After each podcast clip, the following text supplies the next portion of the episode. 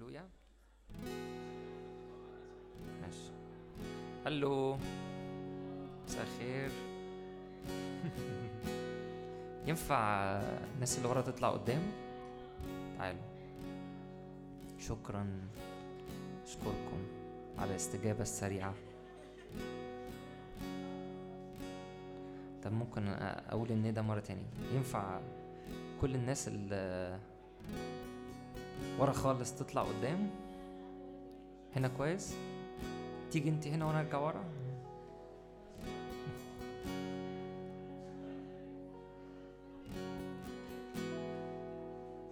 تعالوا نقف مع بعض.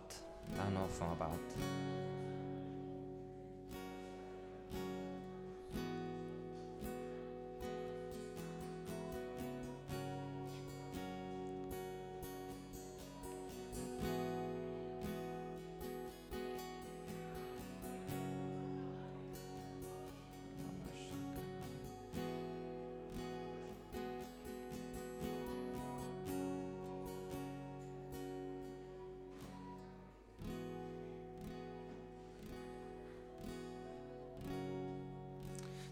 تعالوا نقف مع بعض.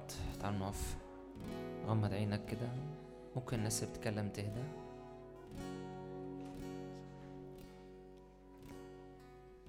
غمض عينك كده. خلينا نوجه قلوبنا ناحية يسوع. هللويا. مع أحلى حضورك يا رب.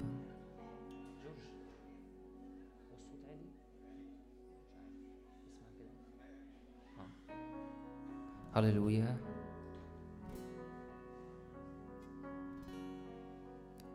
وانت مغمض عينك قول رب. أنا بوجه قلبي ناحية يسوع.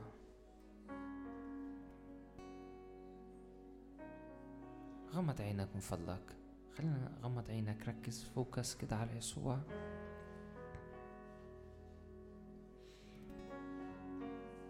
كل الحياة ليك يا رب.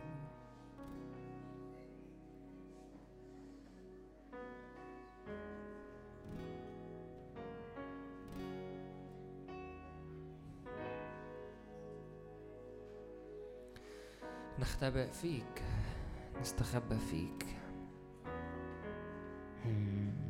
نستخبى في حضورك. نختبئ يا رب في صليبك نختبئ في دمك نختبئ في عهدك.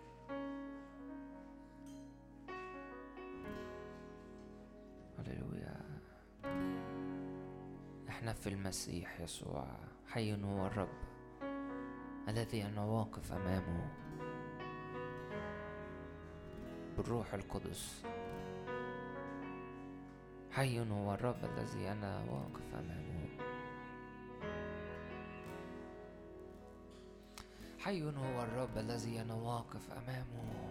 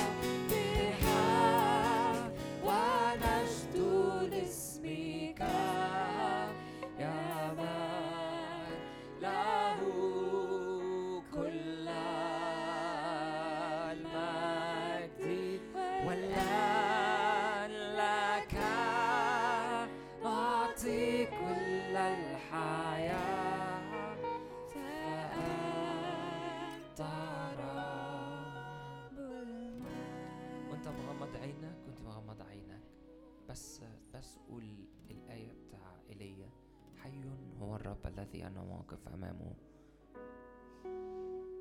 بس قولها خليك مدرك إنك واقف قدامه. مش بس بنقول شوية ترانيم إحنا قدامه. إحنا مش بنقول ترانيم إحنا بن بنحبه. إحنا مش بنقول ترانيم إحنا بنبص في وجهه. ما أحلى وجهه ما أحلى حبه. هو الغاية هو الهدف هو الجعالة. كل الحياة هي لي. فضلك من فضلك خلي وجه قلبك كده خلي القلب هو اللي يروح خلي القلب هو اللي يعبد خلي القلب هو اللي يسجد خلي القلب هو اللي يقدم حب وعبادة وتسبيح وتمجيد.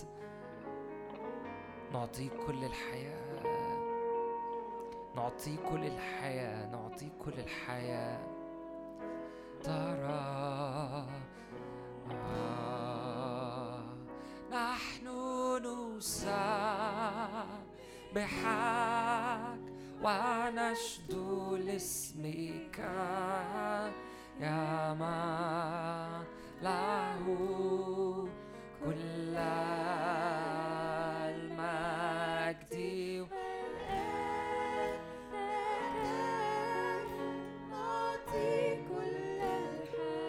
قدم كل الحياة. نحن نسبحك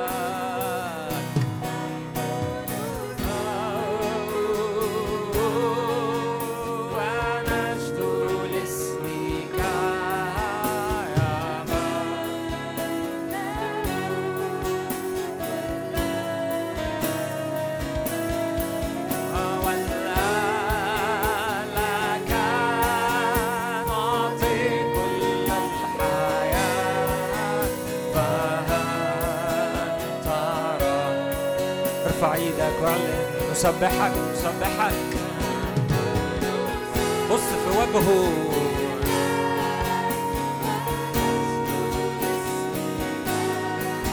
انظر وجهه. انظر وجهه. كل الحياة.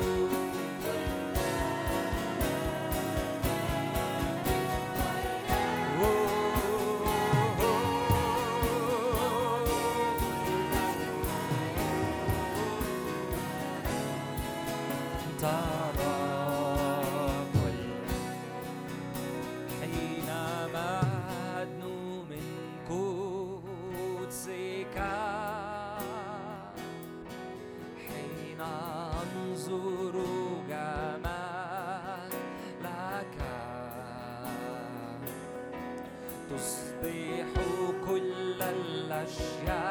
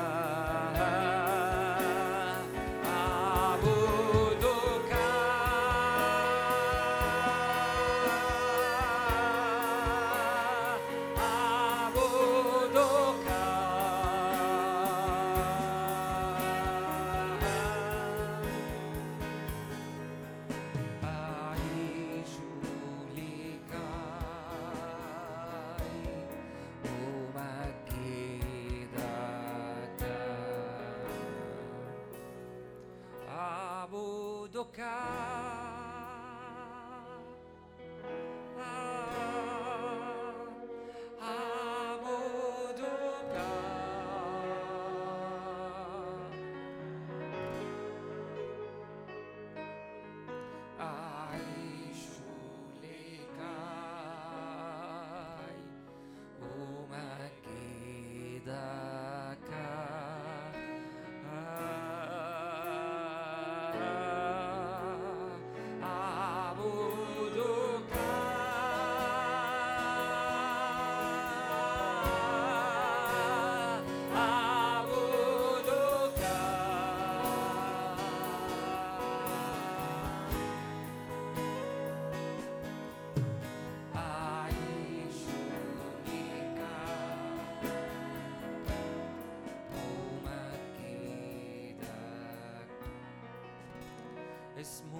يسوع فوق كل اسم في الحياة هو المسيح الملك هو الملك تكسو له كل ركن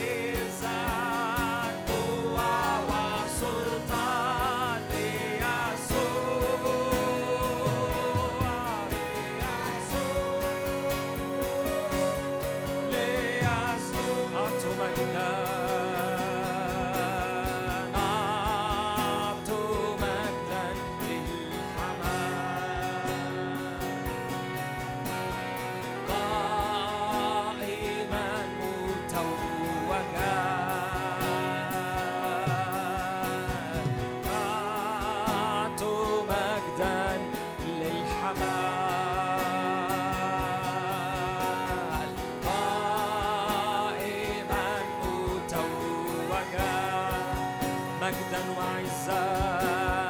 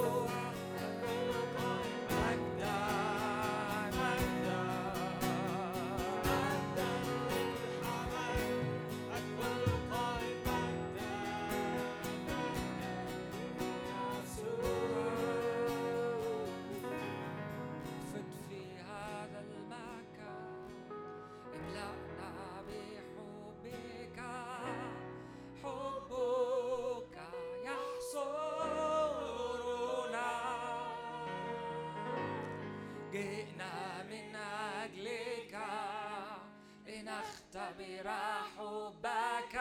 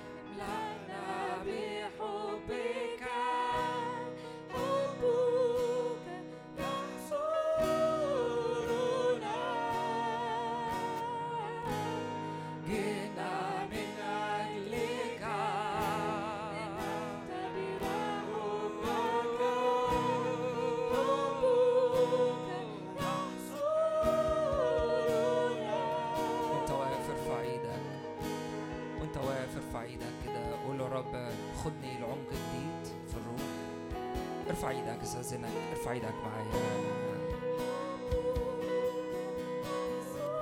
قبل ما نكمل بقى الترنيمة ثواني ثواني كمل ارفع غمض عينك كده. قبل ما تقول بقى الترنيمة غمض عينك كده ارفع إيدك قول يا رب خدني لعمق جديد. وعايزك وأنت بتقولها ما تقولش كلمة اعتدت عليها قول له خدني لحتة جديدة بجد. في حتة أعمق من اللي أنت واقف فيها. حتة ما تكونش معتاد عليها. قول له اطلب من الروح. قول له رب خدني. في عسقيال يقول كده الروح أمسك بيدي وقاس ألف ذراع وعبرني وقاس ألف تاني وعبرني وقاس ألف تاني وعبرني. والرب مش عايز أقف في حتة ويبقى هي حلوة وكويسة في حتة أعمق. في حتة أعمق لجوه الرب عاوز ياخدك ليها. في حتة أعمق الرب عاوز ياخدك ليها جوه. أنت مش بس بتستمتع بالجو لكن في حتة أعمق أنت بتشترك في الطبيعة انت بتشترك وبتلتحم في اللي بيحصل بالعرش.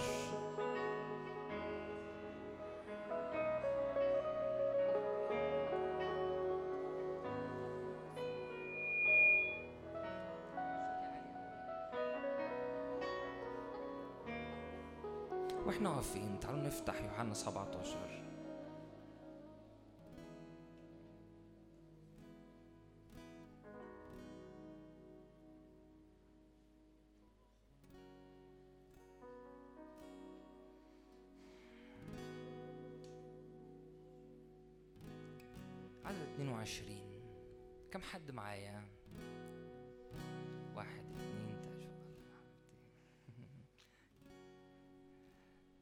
الرب عاوز ياخدك لحتة جديدة. كل مرة الرب عاوز ياخدك لحتة جديدة. كنت لسه بشارك إخواتي أوقات إحنا بيبقى العرش بالنسبة لنا والوقفة بالنسبة لنا بنستمتع بال باللي حاصل نستمتع بالجو. فعارف كنت لسه بشاركهم كده. العرش مش طابلوه مش طابلوه حلو. تقف تقول إيه؟ واو ده رسام فظيع ده اللي حصل ده رهيب. رب عاوز ياخدك لحتة انت بتحتك بكل حاجة بتحصل في العرش. في حاجة بتتغير فيك في طبيعتك. تقول لي إزاي؟ فاكرين اشعيا اشعيا لما دخل العرش إيه اللي حصل؟ قال واو السرافيم. واحد بينادي حد التاني يقول قدوس قدوس قدوس. وحصل هز وفي دخان طالع و... والأجواء إيه؟ رهيبة. والملك جالس وازياله تملأ الهيكل والمكان. بس فجأة حصل حاجة في المشهد. ركز كده. ما بقاش اشعيا شايف المشهد بس بقى جزء من اللي حاصل. الويل ليه؟ لأن إيه؟ ناكس الشفتين وأنا ساكن بين شعب نجس إيه اللي حصل؟ راح في ملاك من السرافيم راح خد جمرة بإيه؟ بملقط من على المسبح وعمل بها إيه؟ مس بها الشفتين. أنتوا عارفين السرافيم دي كائناتي؟ يقول كده في المزمور الصانع ملائكته رياحا وخدامه إيه؟ لهيب نار. طب واحد لهيب نار بيمسك جمر هو إيه؟ نار بس ماسكها بإيه؟ بملقاط لأنه لأنه النار دي غير النار دي تماما. النار دي طبيعة دي طبيعة الله دي طبيعة إلهية. إيه اللي حصل؟ في حاجة اتحدت في أشعية أشعية خرج بعد المرة دي اللي اتقابل فيها معاه حد تاني. رب دعيك إنك تكون جزء من العبادة. إحنا مش جينا عشان نرنم شوية ترانيم. كم حد معايا؟ حلوين عجبوك أو ما عجبكش؟ إحنا جينا عشان نتقابل معاه عشان نلتحم بيه عشان في حاجة أت... أ... أتخبط فيها. كم حد يقول عايز عايز اتخبط عارفين لما بتبقى معدي من قدام فرن كده وتلاقي سخونة طالعة فأنت تعمل إيه؟ حسيت الجو إيه؟ سخن. لو عديت تلاقي الجو إيه؟ ساقع. رب دعيك إنك تدخل جوه الفرن. ده بجد مش تأملي. رب عاوز ياخدك لمنطقة جديدة. مش بتستمتع بيها باللي حصل بره. في حتة بتلتحم فيها بتتغير طبيعتك فيها.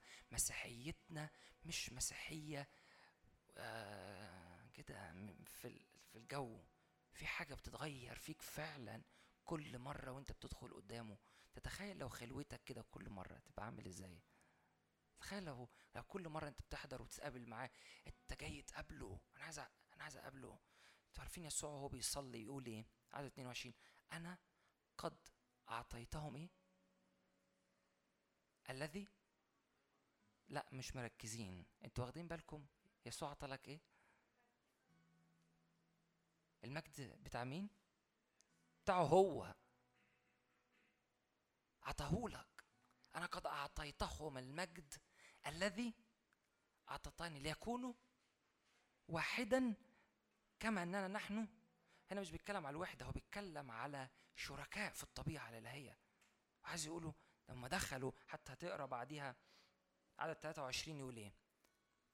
أنا ينفع تقروها معايا عدد 23 و 24 تعالوا نقرأ مع بعض. أنا فيهم وأنت فيا. ليكونوا إيه؟ مكملين إلى واحد. وليعلم العالم أنك إيه؟ هو مين اللي يعرف أنتوا متأكدين؟ بص في الآية كده. ليعلم إيه؟ العالم لما أنت بتتحد في الطبيعة الإلهية بيشوفوا يسوع. يعلم العالم. عدد 24 أيها الآب أريد أن هؤلاء الذين أعطيتني يعملوا إيه؟ يكونون معايا فين؟ لينظروا مجدي الذي أعطيتني قبل إنشاء العالم يسوع فين دلوقتي؟ جالس على العرش عن يمين الآب وهو بيسأل الآب بيقول أنا عايزهم يكونوا فين؟ يكونوا معايا في المكان اللي أنا موجود فيه رب عاوز ياخدك لعمق جديد. كم حد يقول أمين؟ أنا مش عايز أرنم أنا عايز أتقابل معاه. كم حد يقول كده؟ تيجي تقولها؟ أنا بقولها لأن أنا ربنا قالها لي كتير. قال لي مش عايزك ترنم عايزك تتقابل معايا. ولو اتقابلت معايا هتسبحني. كم حد يقول أمين؟ أمين؟ اقف معايا كده اقف معايا اقف معايا. غمض عينك غمض عينك وارفع ايديك زي كده. وقول يا رب أنا عايز أتقابل معاك. ده ده المقابلة هي اللي بتغير محور الحياة. صدقني. صدقني قول يا رب مش عايز اعتاد على الاجتماع مش عايز اعتاد على الاجتماعات مش عايز اعتاد اعتاد على الحياة الروحية. أنا عايز أشوفك عايز أتقابل معاك. أنا عايز أكون جزء من اللي حاصل زي ما اشعيا جزء من اللي حاصل. أنا عايز أكون معك. الآب يسوع صلى وقال أريد أن هؤلاء الذين أعطيتني يكونون معي يكونون يكونوا معايا حيث أكون أنا لينظروا مجدي. أنا أعطيتهم المجد. في المكان ده بتستقبل مجده. في المكان ده بتستقبل ناره. انت بتحتك بالنار مش بس هبو النار من بعيد كده الجو حلو. لا لا يا رب أنا بصلي في اسم يسوع نقلات بحسب بحسب نقلات كده باسم الرب يسوع نقلات في الطبيعة طبيعتك تتغير. أشعية يقولوا كده أشعية من واحد لستة حاجة ومن بعد ستة من سبعة بقى حد تاني بقى حد تاني. كل مقابلة بتحصل في حاجة بتتغير في طبيعتك في جيناتك. كل مرة وانت داخل بهذا الإدراك وانت بتعبده انت بتلتحم بيه مش بترنم انت بتلتحم بيه. انت بتتقابل معاه انت بتحتك. في حاجة بتحك فيك. سوري يعني في اللفظ في حاجة بتحك فيك من النار. في حاجة بتتحرك فيك في طبيعتك. بتتغير في حاجة بتتقلع من جذورك في حاجة جديد انت بتطعم فيها. باسم الرب يسوع. أو الآب أنا بسأل روح الحكمة والإعلان. نفتح الوعي نفتح الوعي في هذا المكان باسم الرب يسوع. يقول كده يسوع كان عمال يكلمهم يكلمهم تلميذ زي عمواس لكن عينيهم مقفولة. أول ما كسر خبز يعني يعني إيه شركاء في طبيعته. أول ما كسر خبزه بدأ يقول وانفتحت اعينهما لأنه اشتركوا في الطبيعة اشتركوا في الطبيعة أكلوا الجسد. عشان كده قالوا كلوني من يأكلني يحيا بي هللويا.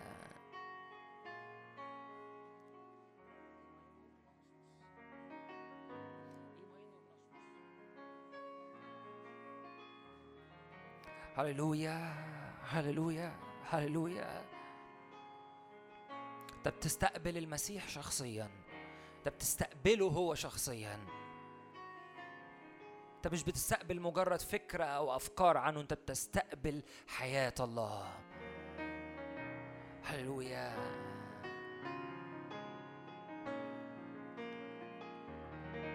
ألهب قلبي بنيرانك.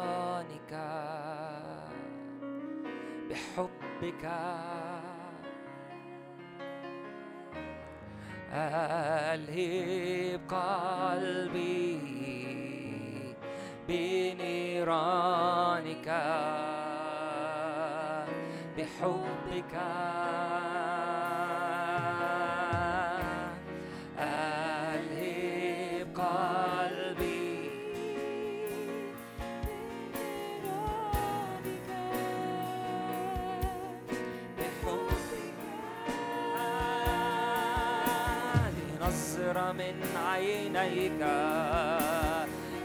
نظرة من عينيك.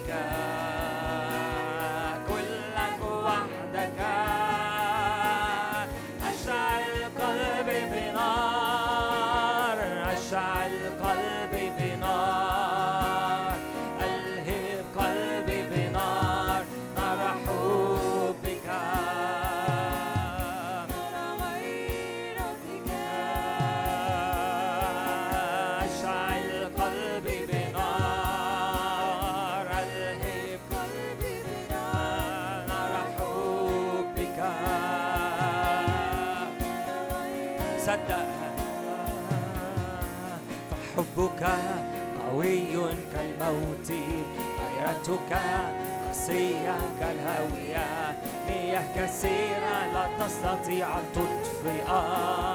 نار حبك فحبك قوي كالموت غيرتك قاسية.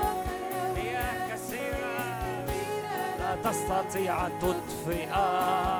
نار حبك فحبك قوي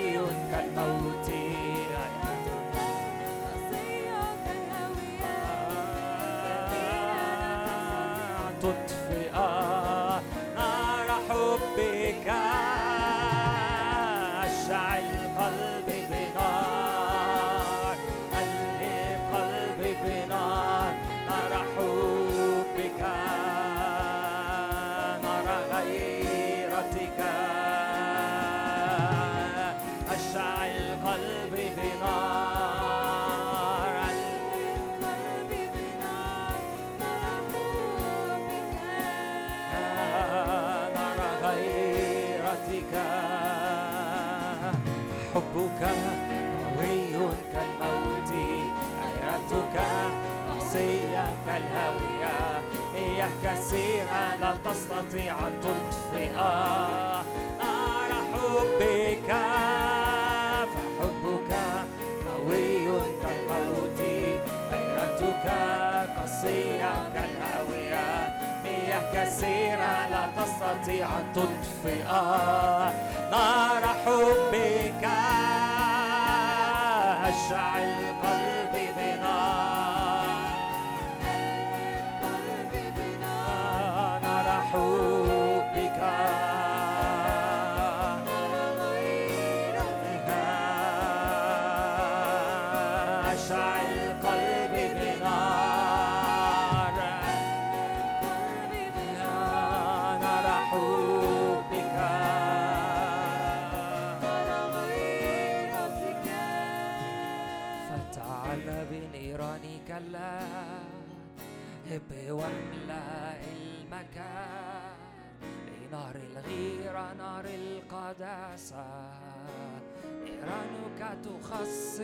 هيكلي فتعال بنيرانك اللهب واملأ المكان.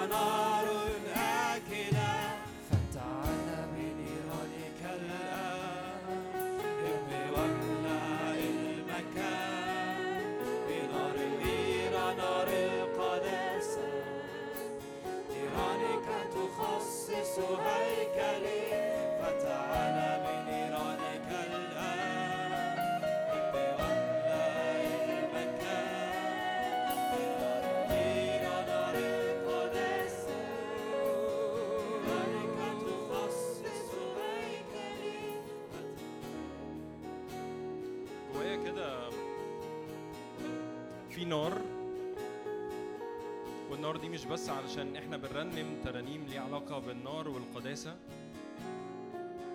لكن جوايا قوي إني أنا كنت في المؤتمر بتاع دكتور نادر امبارح وكان في نار رهيبة حاصلة. وأنا جوايا إن النار دي تتنقل دلوقتي باسم يسوع.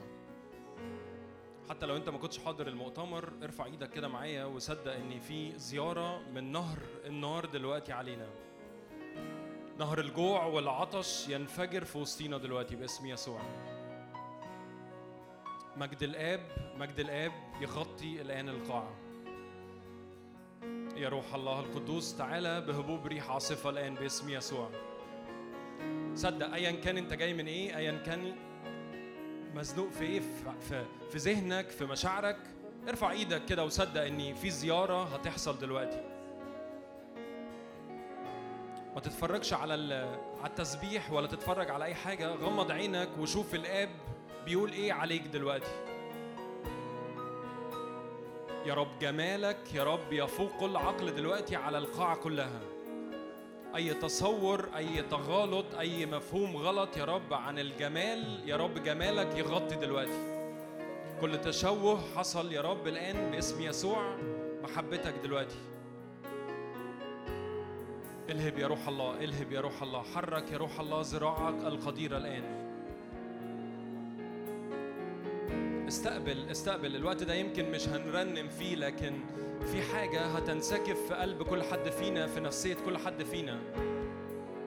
وزي ما بقول لك مش محتاج تفتح عينك لكن محتاج تفتح عين روحك وتشوف الآب. اسم يسوع. الآب الآب بيتحرك وسطينا يسوع بيتحرك شخص الروح القدس بيتحرك يحضن ناس هنا في وسطينا. يا رب كل عزف حاصل في السماء كل عزف حاصل في السماء كل هامينج يا رب كل كل نغمات من الملائكة يا رب الآن يا رب في القاعة باسم يسوع. استقبل استقبل. ما تعملش أي حاجة غير أن استقبل محبة دلوقتي استقبل غفران استقبل فدا استقبل قوة استقبل نار استقبل غيرة استقبل استقبل حضور ما اختبرتوش قبل كده.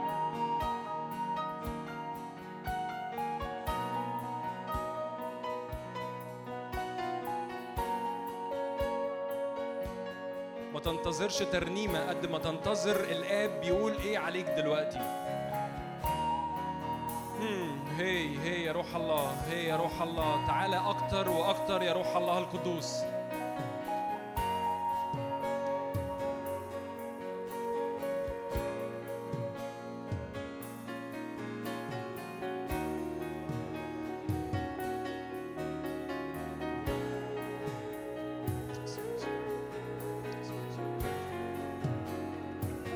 يا رب نار أكتر نار أكتر قداسة أكتر. يا رب حضور باسم يسوع نهر سباحة نهر سباحة. نهر سباحة نهر سباحة.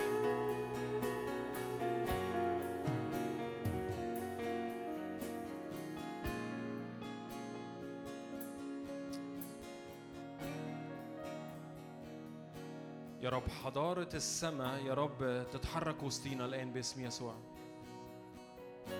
ملكوت الله يتحرك في وسطينا بقوة الآن. لأن ملكوت الله بقوة. يأتي يأتي يأتي.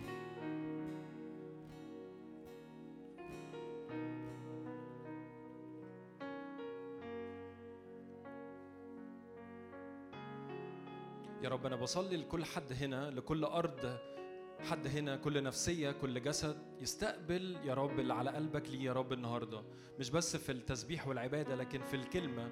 وقت ما رامي بيشارك كده أنا مصدق إن في بذار هتتحط في أراضي ناس هنا هتبقى إلى الأبد.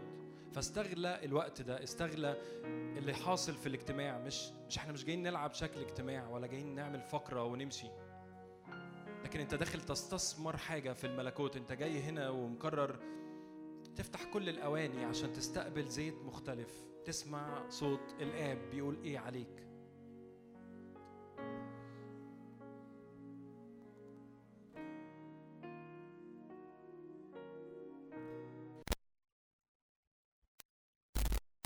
يا رب أنت تحملنا دلوقتي. حمل الله يحملنا الآن. حمل الله حمل الله. اللي رفع خطية العالم الآن. هو هو هو رفع بالفعل كل حاجة. حمل الله حمل الله اسم يسوع.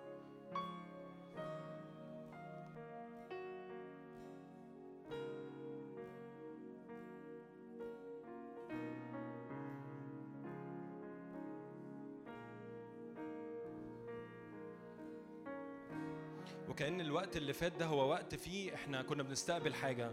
تعالوا تعالوا تعالوا نقف تاني معلش مع بعض. وخلينا نتحد مع بعض ب... اللي بيصلي بالروح يصلي اللي, اللي بيصلي بالذهن خلينا نتحد مع اللي حاصل في السماء. ما ينفعش أبقى أنا قاعد وفي حاجة بتحصل في السماء وأنا كأني حاطط إيدي في جيبي. في في فعل أنا محتاج أعمله في حركة محتاج أعملها. ما تفرجش عليا ما, ما تحسش إني أعمل إيه. صلي نادي على الآب نادي على الروح القدس. قول له يا رب تعالى على حياتي تعالى على على على بيتي تعالى على ارتباطي تعالى على شغلي تعالى على على كليتي. خلينا خلينا نعلي صوتنا وننادي على يسوع دلوقتي. أنا حتى هصلي بالروح في المايك. أنا أنا أنا كل اللي جوايا إني تعالوا نطلق ألسنة تعالوا نطلق أصوات ننادي على السماء إن السماء تتحرك على أرضنا إن السماء تتحرك علينا الآن.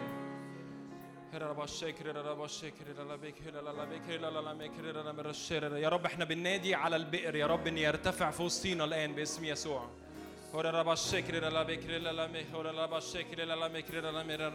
يا رب أنا بشكرك بشكرك لاجل الزيارات الان بشكرك لاجل النار الان حضور الان باسم يسوع ورا ربا شكر لا لميك لا لميك ورا ربا شكر لا ميرا هي ربا شكر لا لميك لا ربا شكر لا لميك لا لميرا شكر لا ورا لا لبيك انت لا لميك ورا ربا شكر لا ميرا لا شكر عشق روحك مع اللي بيحصل دلوقتي كده. ربا الشكر لا لا مهي لا لا بيسر علي صوتك علي صوتك لو بتصلي بالروح لو بتصلي بالذهن علي صوتك نادي عليه. ما توقفش ساكت ما توقفش حاسس إني أعمل إيه أقول إيه. صلي صلي اعلن. قول إن علي اسم الحمل علي اسم الملك في الوسط دلوقتي باسم يسوع. ربا الشكر لا لا بكر لا لا بكر لا لا مرشر لا لا لا لا بشر الآب الآب لما جه يخلق نطق. ما ما وقفش قال إني أصل أنا هعرف أعملها كده. ده الآب ده الآب ده الله خالق الكون نطق. فأنت على حياتك أنت على على ظروفك أنت على نفسيتك أنت على كل حاجة دلوقتي باسم يسوع. هي رباشي هي هي هي هي. مورا رباشي هي رباشي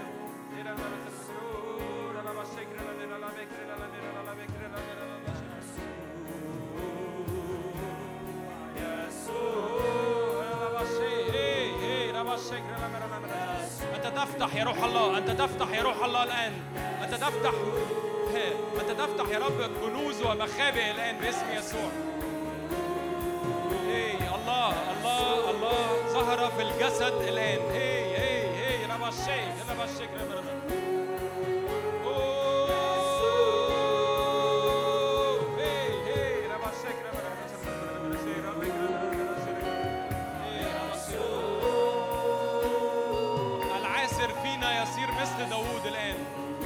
وقلب داوود مثل الله الآن باسم يسوع. قلوب بتتحرك يا رب قلوب بتدوب الآن باسم يسوع.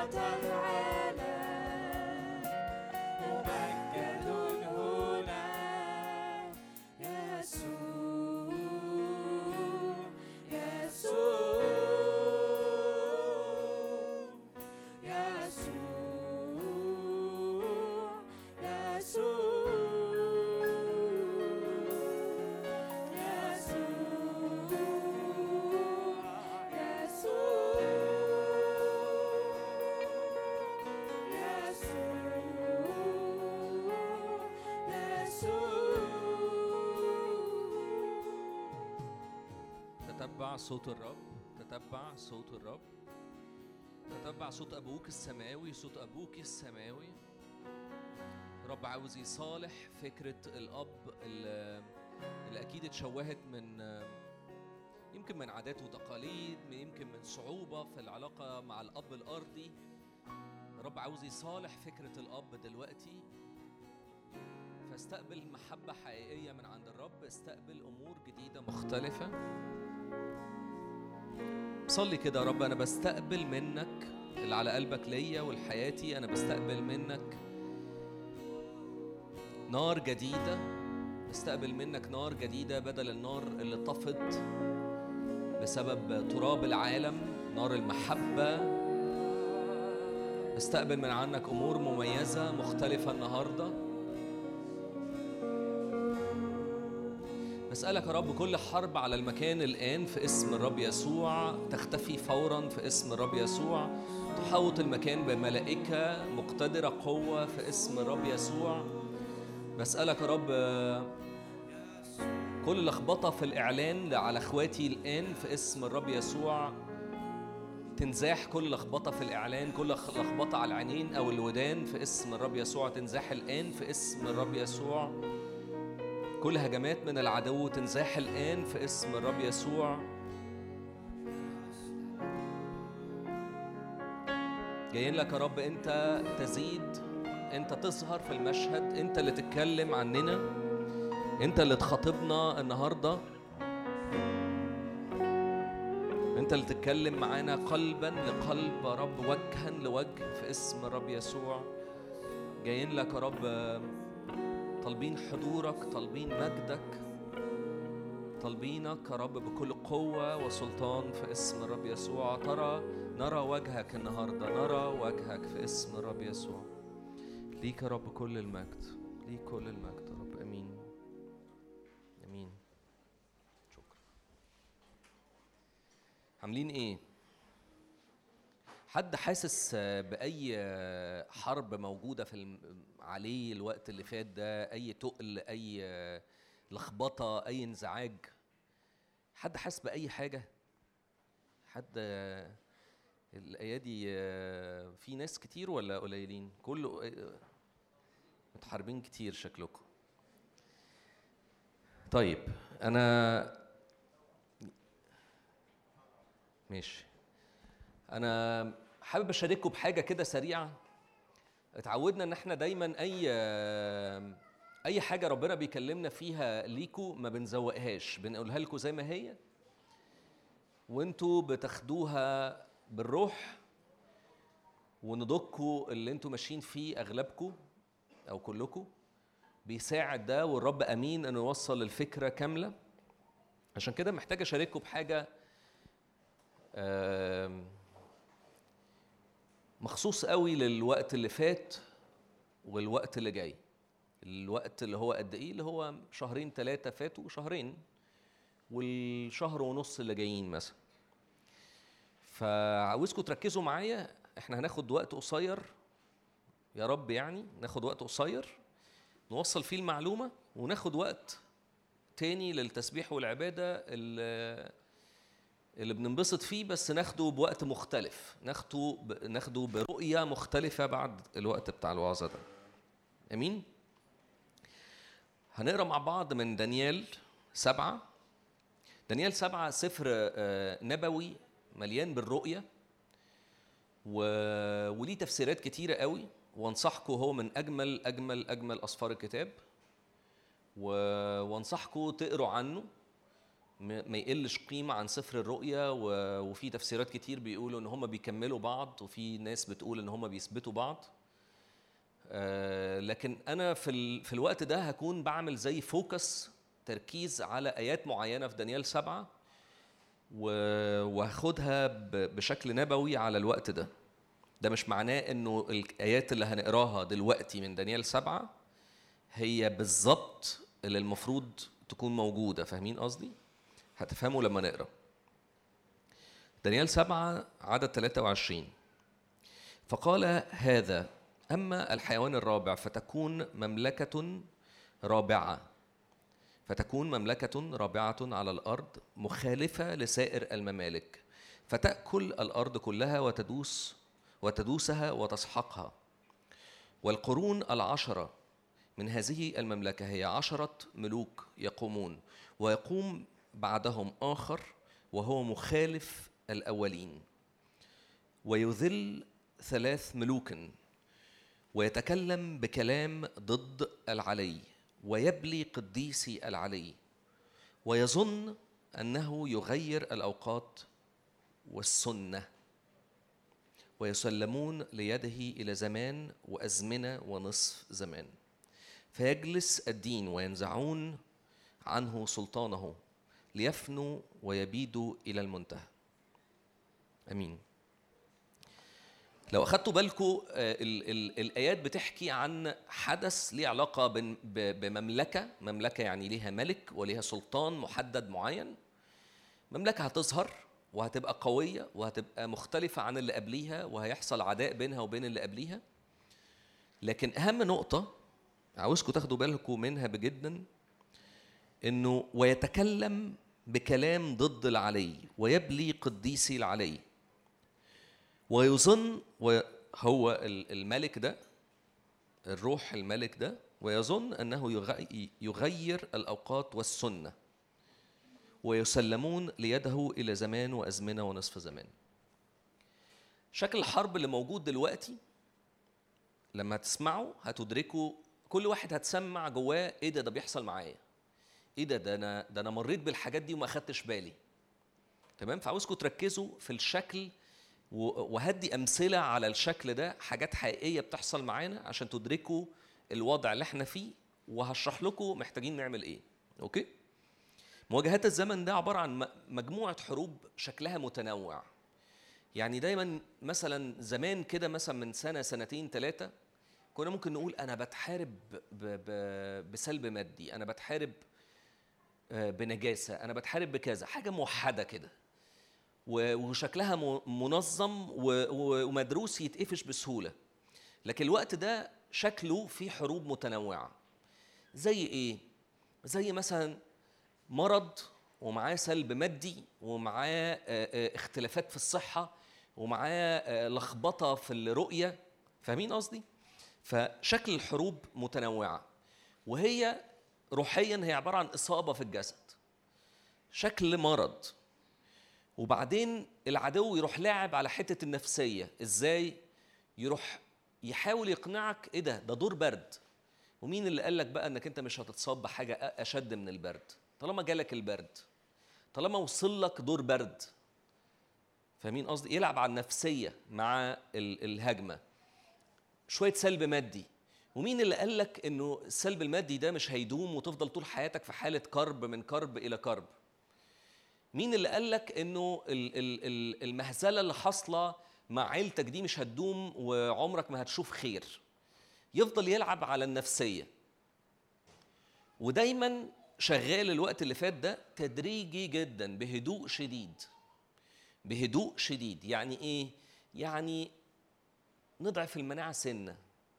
يعني نلخبط الذهن سنة ويفضل سنة سنة يوم في اتنين في تلاتة وبعدين نزود سنة كمان. و- و- و- وتدريج يخليك تتسرق تحتيه من غير ما تدرى. تمام؟ وهقول لكم إيه السبب كمان شوية. إيه السبب اللي مخليه ماشي آه، آه، بالطريقة دي؟ بس أغلب شكل الحروب يا أمراض يا أمور مادية يا ويليها اللخبطة النفسية إنه يحارب على النفسية فتخليك تتهز وبعدين يخش على طول بعديها إنه تحس بش بتوهان. محدش حس قبل كده إنه قاعد في قعدة أو قاعد في اجتماع بالذات وحاسس إنه مش مركز. أنا مش فاهم مش مركز ليه ما أنا كنت بركز. أنا أنا من شهر بالظبط كنت بقعد قعدات رهيبة مع الرب ومش حاسس إن أنا عملت حاجة تخلي في فتور أو حاجة تفصل بيني وبين الرب. أنا كنت بقعد آخد خلوتي ب... أنا أنا مش فاهم. أنا كنت ممكن أقعد عشر دقايق أولع في الخلوه أنا بقعد ساعة دلوقتي ومش لاقط حاجة ومش لامس حاجة. لخبطة وتوهان. وهدف الهجمة ال ال أنا ب أنا مش بقول أنا أنا ب- الترتيب نمرة واحد اللي هي هجمة جسدية مادية ويليها على طول. ده كل ده في نمرة واحد. يليها على طول إنه حرب على النفسية هو هتدوم ولا إيه؟ يلعب على النفسية. وبعديها على طول الهجمة نمرة اتنين اللي تليها زمنيا علشان يدخلك تحت رجليه أكتر إنه لخبطة. أنا منزعج. وفي ناس ممكن يحس إنه منزعج من غير سبب. أنا حاسس بانزعاج أنا أنا قاعد كويس كل حاجة كويسة. وكان عندي دور برد وخفيت أول امبارح. أنا ما عنديش أي مشكلة. بس منزعج. مش ح... مش عارف ليه أنا أنا مضطرب أنا منزعج. أنا مش عارف إيه اللي بيح... يكونش دي حاجة ليها علاقة بالزلزال. يكونش آه، آه، في زلزال هيجي مصر. ونقعد نسأل وندور. فاهمين قصدي؟ ونقعد نكتشف حاجات. وياخدنا بقى في الزحليقة بتاعت الميديا اللي إحنا حكينا عليها كتير قبل كده. ان خدوا بالكم إنه الميديا دي عبارة عن السم في العسل. و- وتلاقي بقى أول تقعد تفتح مثلا تسكرول على الفيسبوك تلاقي صور بقى ناس من سوريا وناس من من من تركيا و و و وتلاقي قصص بقى والبنت الطفلة اللي مش عارف إيه وتلاقي حاجات محزنة مأساوية وتخش تحت الدوامة دي. خلي بالكوا ده ده مثال يمكن حصل زيه بالظبط مع ناس فيكوا أو حاجات مشابهة إنه تخش تحت أكتر لخبطة أكتر وإنزعاج أكتر. فتوه في الرؤية يكونش دي ال ال الإنزعاج ده بسبب حاجة روحية الرب بينبهني ليها فابتدي أتوجه اتجاهات مش ده وقتها. أتوجه وأحارب حروب مش بتاعتي. فاخرج بره الحتة المريحة اللي جوه حضن الآب اللي فيها أنا بعرف ألقط. فاهمين قصدي؟ ونخش بعد كده للهجمة الثالثه في الترتيب اللي ورا هم كلهم ورا بعض هو مش بيفصل هو بياخد ورا بعض. تخويف. أنا خايف من غير سبب. أنا مخضوض مش عارف ليه. أنا أنا أنا فجأة حسيت إن أنا خايف جدا قبل ما أنام ومش عارف إيه السبب. وممكن يبقى في أسباب لشكل ال- التخويف ده. فجأة بقيت خايف. فاهمين قصدي؟ ف آه، تلاقي نفسك بتتوجه اتجاهات وأنت وأنت بتفكر هو أنا جاي عليا الهجمة دي ليه طيب؟ أنا إيه سببها؟ شكلها إيه؟ طب دي هجمة شخصية؟ وتبتدي تتوه أكتر بسبب شكل الهجمة بتاعت التخويف. الهدف من ال ال ال الخلطة دي الخلطة دي اللي هي خلطة ممنهجة. يعني إيه ممنهجة؟ يعني مترتبة مظبوط وكل حاجة فيها ليها هدف يشبك للهدف اللي بعده. تمام؟ هجمة ممنهجة. هدفها بقى إيه؟ عارفين شكل الدوامة؟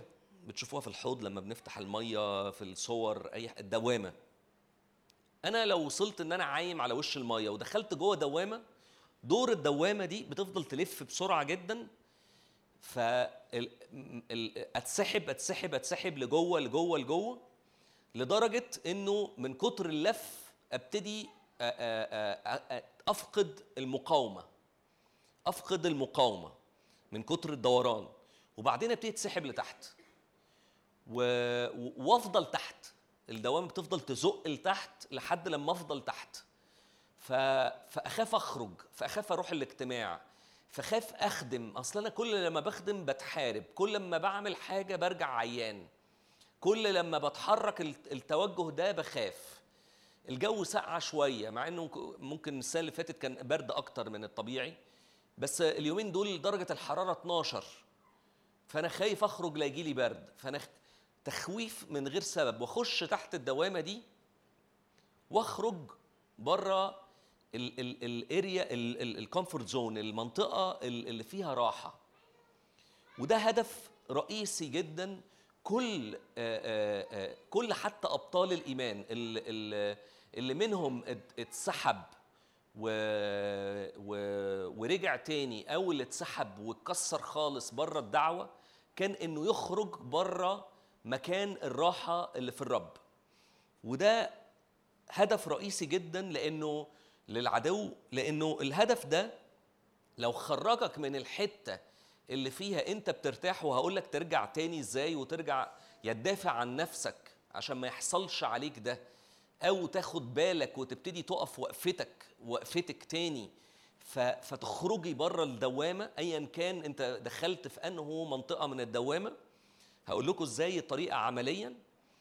آه، ال ال الاتجاه بتاع العدو من تفشيل وتخويف هو انه ادخل اخرج بره مكان الراحة اللي جوه الرب وما رجعش تاني. ما رجعش تاني. فاهمين قصدي؟ فاكرين القصة بتاعة شعب إسرائيل لما الرب بداية قال لهم ادخلكم راحتي. اللي حصل إيه؟ انه فضلوا مشيوا سكة لحد أرض الموعد شافوا عماليق حصل لهم إيه فاكرين؟ خافوا خافوا اللي هي آخر هجمة خافوا. فصل شافوا نفسهم صغيرين قوي على إنهم يقدروا ي... ي... يدخلوا راحة الرب المكان بتاع الراحة. فإيه اللي حصل لهم؟ الجيل ده كله ما دخلهاش. الجيل ده كله انتهى تماما وما دخلهاش. لو تاخدوا بالكم أشخاص أو حتى آه، شعب إسرائيل نفسه حتى وقت السبي كان أهداف خطية تودي إلى إلى خوف كل الأهداف بتاعة ضياع الدعوة كان هجمات من العدو ممنهجة هدفها الرئيسي إنه نخرج بره مكان الراحة بتاع الرب. أمين؟ إزاي بقى أقف ضد الهجمة دي؟ أقف ضدها ده معناه حاجتين. معناه إنه لو أنا دخلت لو أنت سمعت الكلام ده وحاسس إنك أنت في حاجة من اللي حكيناه ده فأنا دخلت جوه الدوامة دي دخلت جوه شكل الهجمات ده أو لو أنا لسه واقف على البر وأنا بسمع الكلام ده لأول مرة وحاسس إنه لأ أنا لا يكون عليا هذا الأمر. أنا محتاج في الحالتين دول أعمل ال mechanism اللي إحنا هنحكي عنه دلوقتي ده. اولا محتاج أدرك شكل الحرب ال mechanism نفسه. وأعرف كويس قوي إنه الحرب دي ليها مدة وليها زمن ليها وقت هتخلص فيه. لو لو تقروا إلى زمان ونصف زمان يعني يعني ليها زمن ليها ليها مدة. فأنا مدرك كويس قوي إن هي ليها نهاية في الآخر. ده هيشجعني. انه لو أنا مشيت السكة بتاعة الحماية ان أنا ما اتبلعش جوه الدوامة لو دخلت جوه الدوامة وارد جدا ما يكونش ليها نهاية. لكن لو أنا لسه واقف في مكاني المظبوط بره ان أنا بخرج وواقف واخد قوة من الرب وداخل جوه المكان بتاع مكان الراحة ده ساعتها بكل سهولة أقدر أقول لك هتعدي وهتوصل لآخر الزمن اللي محطوط الرب يقول كده انه وضعت للبحر حدا ألا يتعداه إنه في حدود حتى الهجمات ليها حدود. لو تفتكروا سفر أيوب للي قراه الرب يعني أيوب كان بيطلع يقول للرب أنا لازم يطلع ياخد حق كتابي قدام الرب يقول له أنا عاوز أعمل في أيوب كذا. فالرب يقول له إيه؟ يقول له أنا موافق بس في الآخر اولا إلى نفسه لا تقترب. ثانيا جه في وقت قال له لا تعالى أنت على جنب. خلاص خلص خلص كل الوقت اللي أنت تقدر فيه تقف قدام حياة أيوب ومستقبله. والوقت ده من النهارده الحرب تنتهي وأيوب ياخد ترقية. فاهمين قصدي؟ علشان ما تخلطوش الأمور مش هيحصل لكم زي أيوب. يعني أيوب ده حاجة اكستريم قوي زي الطوفان والحاجات دي. بس أنا بتكلم على الشكل العابر العادي اللي بيحصل لينا وافتكرنا إنه عادي. هي دي الفكرة إنه العدو بيسرقنا لدرجة إنه نفتكر إنه عادي. لا هو مش عادي. اللي بيحصل دلوقتي هو مش عادي. حتى لو دور البرد اللي بيجي لك هو مش عادي. أنت ليك أمور مختلفة من عند الرب.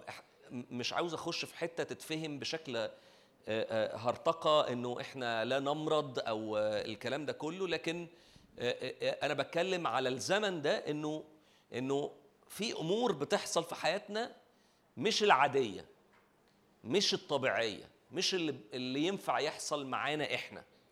فاهمين قصدي؟ نعمل إيه بقى؟ اولا محتاج أثبت جدا جدا جدا في الرب. واللي محتاج تفهمه للحتة دي عارفين الآيات اللي بتقول كشجرة مغروسه عند مجاري المياه؟ يعني إيه بقى مغروزة مغروزة دي؟ يعني يعني كشجرة مغروزة اتغرزت دي يعني لما بتغرز حاجة بتحفر لها وتغرز لجوه قوي. فاهمين قصدي؟ ومش في أي حتة مش في الصحراء.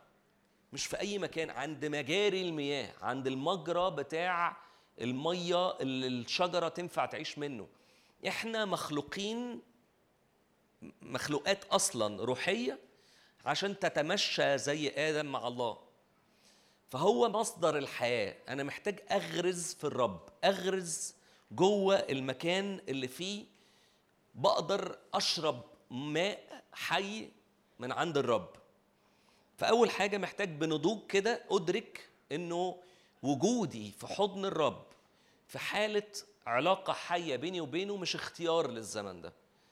دي حاجة محتاج أكون بتحرك فيها بشكل عملي وأبتديها فورا. لو أنا مش قادر أدرك ده قوي ينفع جدا الرب يساعدني. ينفع جدا أصلي يا رب أنا بقعد قدامك ومش مش بلقط حاجة ساعدني. هو بيساعد. هو بي بي بيعرف قوي يوصل لنا وبيعرف يساعد. ال- ال- الحاجة التانية محتاج في غرزك عند الرب دي يعني إيه إيه الحاجة اللي تخليني أعرف أغرز قوي عند الرب؟ إن أنا آخد إحنا حكينا كتير قوي على حتة إنه الخلوة الشخصية دي حاجة رئيسية بس محتاج أخدها بنضوج. محتاج أدرك إنه إنه محتاج أرتبها في ميعاد مرتب في اليوم. محتاج أكون بحطها في أولوية من أولويات اليوم. محتاج أكون بقضي فيها تسبيح وعبادة. مش مش أشغل ترنيمة على الموبايل وأقعد جنبها. لأن أنا ممكن يعني يعني دي, حاجة مش تفرق. أنا أنا يعني الكتاب بيقول فيلذ له نشيدي. فأنا محتاج أنا اللي أخرج نشيدي من بقي. أنا اللي أطلع تسبيحات للرب. فاهمين قصدي؟ في التسبيح والعبادة بيحصل اقتحامات مننا من غير ما ندرى لأن روحنا هو اللي يكون بي- بيكون بيتحرك. ف في في حروب كتيرة قوي ممكن تقتحم لوحدها في وقت التسبيح والعبادة ده. و و وفي عمق جديد إحنا بنخشه مع الرب يمكن فوق مستوى إدراكنا لمجرد بس إن إحنا واقفين في وقفتنا المظبوطة يوميا لأنه يعني اليوم بيوم. فأنا محتاج كل يوم أعمل كده. مش كل مش في أول الأسبوع ويغطي بقية الأسبوع. محتاج كل يوم أقف الوقفة دي. آخد وقت تسبيح وعبادة وأقرأ في الكلمة. قرايتي في الكلمة حاجة مهمة جدا وهناخدها نقطة لوحدها دلوقتي إنها حاجة في منتهى الأهمية.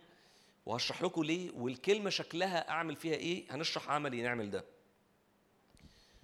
فمحتاج آخد خلوتي الشخصية دي وآخد وقت أقرأ في الكلمة واخد وقت اقعد ساكت قدام الرب اسمعه محتاج اسمعه محتاج اسمع منه هو عاوز يوصل لإيه هو عاوز يوصل لي إيه هو عاوز أحشاء قلبه تجاه إيه. واللي هيقوله هو دايما اظبط حاجة للزمن ده للوقت ده. أي حاجة هيقولها حتى لو أنا آه، آه، بصلي في حتة وهو بيكلمني في حتة تانية. ياما حصل مع ناس أعرفها إنه يعني يروح يقول له يا رب أنا بتحارب في كذا وعندي مشاكل كذا يقول لي مثلا يعني دي قصة حقيقية يعني. شخص جاي بيحكي معايا بيقول لي أنا الرب أنا أنا بكلمه في حاجة معينة شخصية جدا وعمال أكلمه وفي الآخر لقيته بيكلمني إنه حب باباك طب أنا يعني إيه علاقة ده بده؟ فقلت له خلاص هو أدرى حب باباك فلما ابتدى يحب أبوه ابتدى يكتشف إنه علاقة الأب بالابن آه، بتشفي. فابتدى يستقبل شفاء من الآب الآب السماوي. فالرب أدرى كويس قوي بإيه اللي بيحصل وإيه اللي أنت محتاجه دلوقتي. هو أكتر واحد أدرى بال. بال... بال... بالحاجة اللي أنت محتاجها للنهاردة. الحاجة اللي محتاج تركز عليها كمان محتاجين تقعدوا قعدات صلاة وعبادة مش شخصية بس. يعني كنا الأول ب... الجملة اللي فاتت بنتكلم على الحاجات الشخصيه محتاجين من وقت للتاني بشكل قريب مش مرة كل شهر مش مرة كل سنة. محتاجين في شكل قريب تعملوا تقعدوا قعدات فيها صلاة وعبادة. فيها خمسة ستة بيتجمعوا في بيت. بيصلوا الاتجاه بيتحركوا في اتجاه بنعبد الرب وبنديله تسبيح وعبادة. وبنسأله بنطلب منه يعني بنطلب منه يا رب اغمرنا بالإيمان.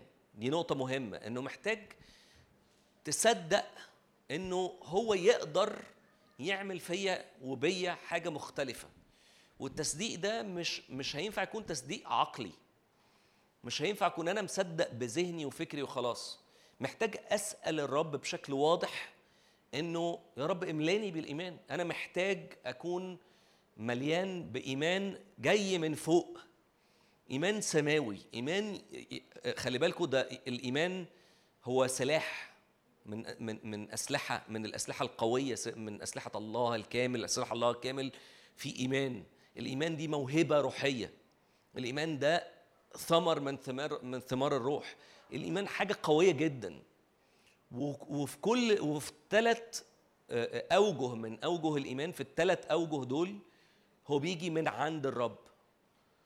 بيجي من عنده. هو معطي الموهبة. هو معطي الثمر. ثمر الروح هو اللي بي هو معطي الثمر. فاهمين قصدي؟ فأنا محتاج أسأله. رب أنا أنا إيماني مش كافي. أنا مش إيماني مش كافي إن أنا أقدر أتخطى الأزمة دي أو المشكلة دي أو الإحساس ده. فهو يقدر يحركني تجاه قوة معينة أنا أنا ما أقدرش أدركها. هو يقدر يعمل ده. تمام؟ الكتاب بيقول كده اثبتوا فيا وأنا فيكم. إن الغصن لا يقدر أن يأتي بثمر من ذاته.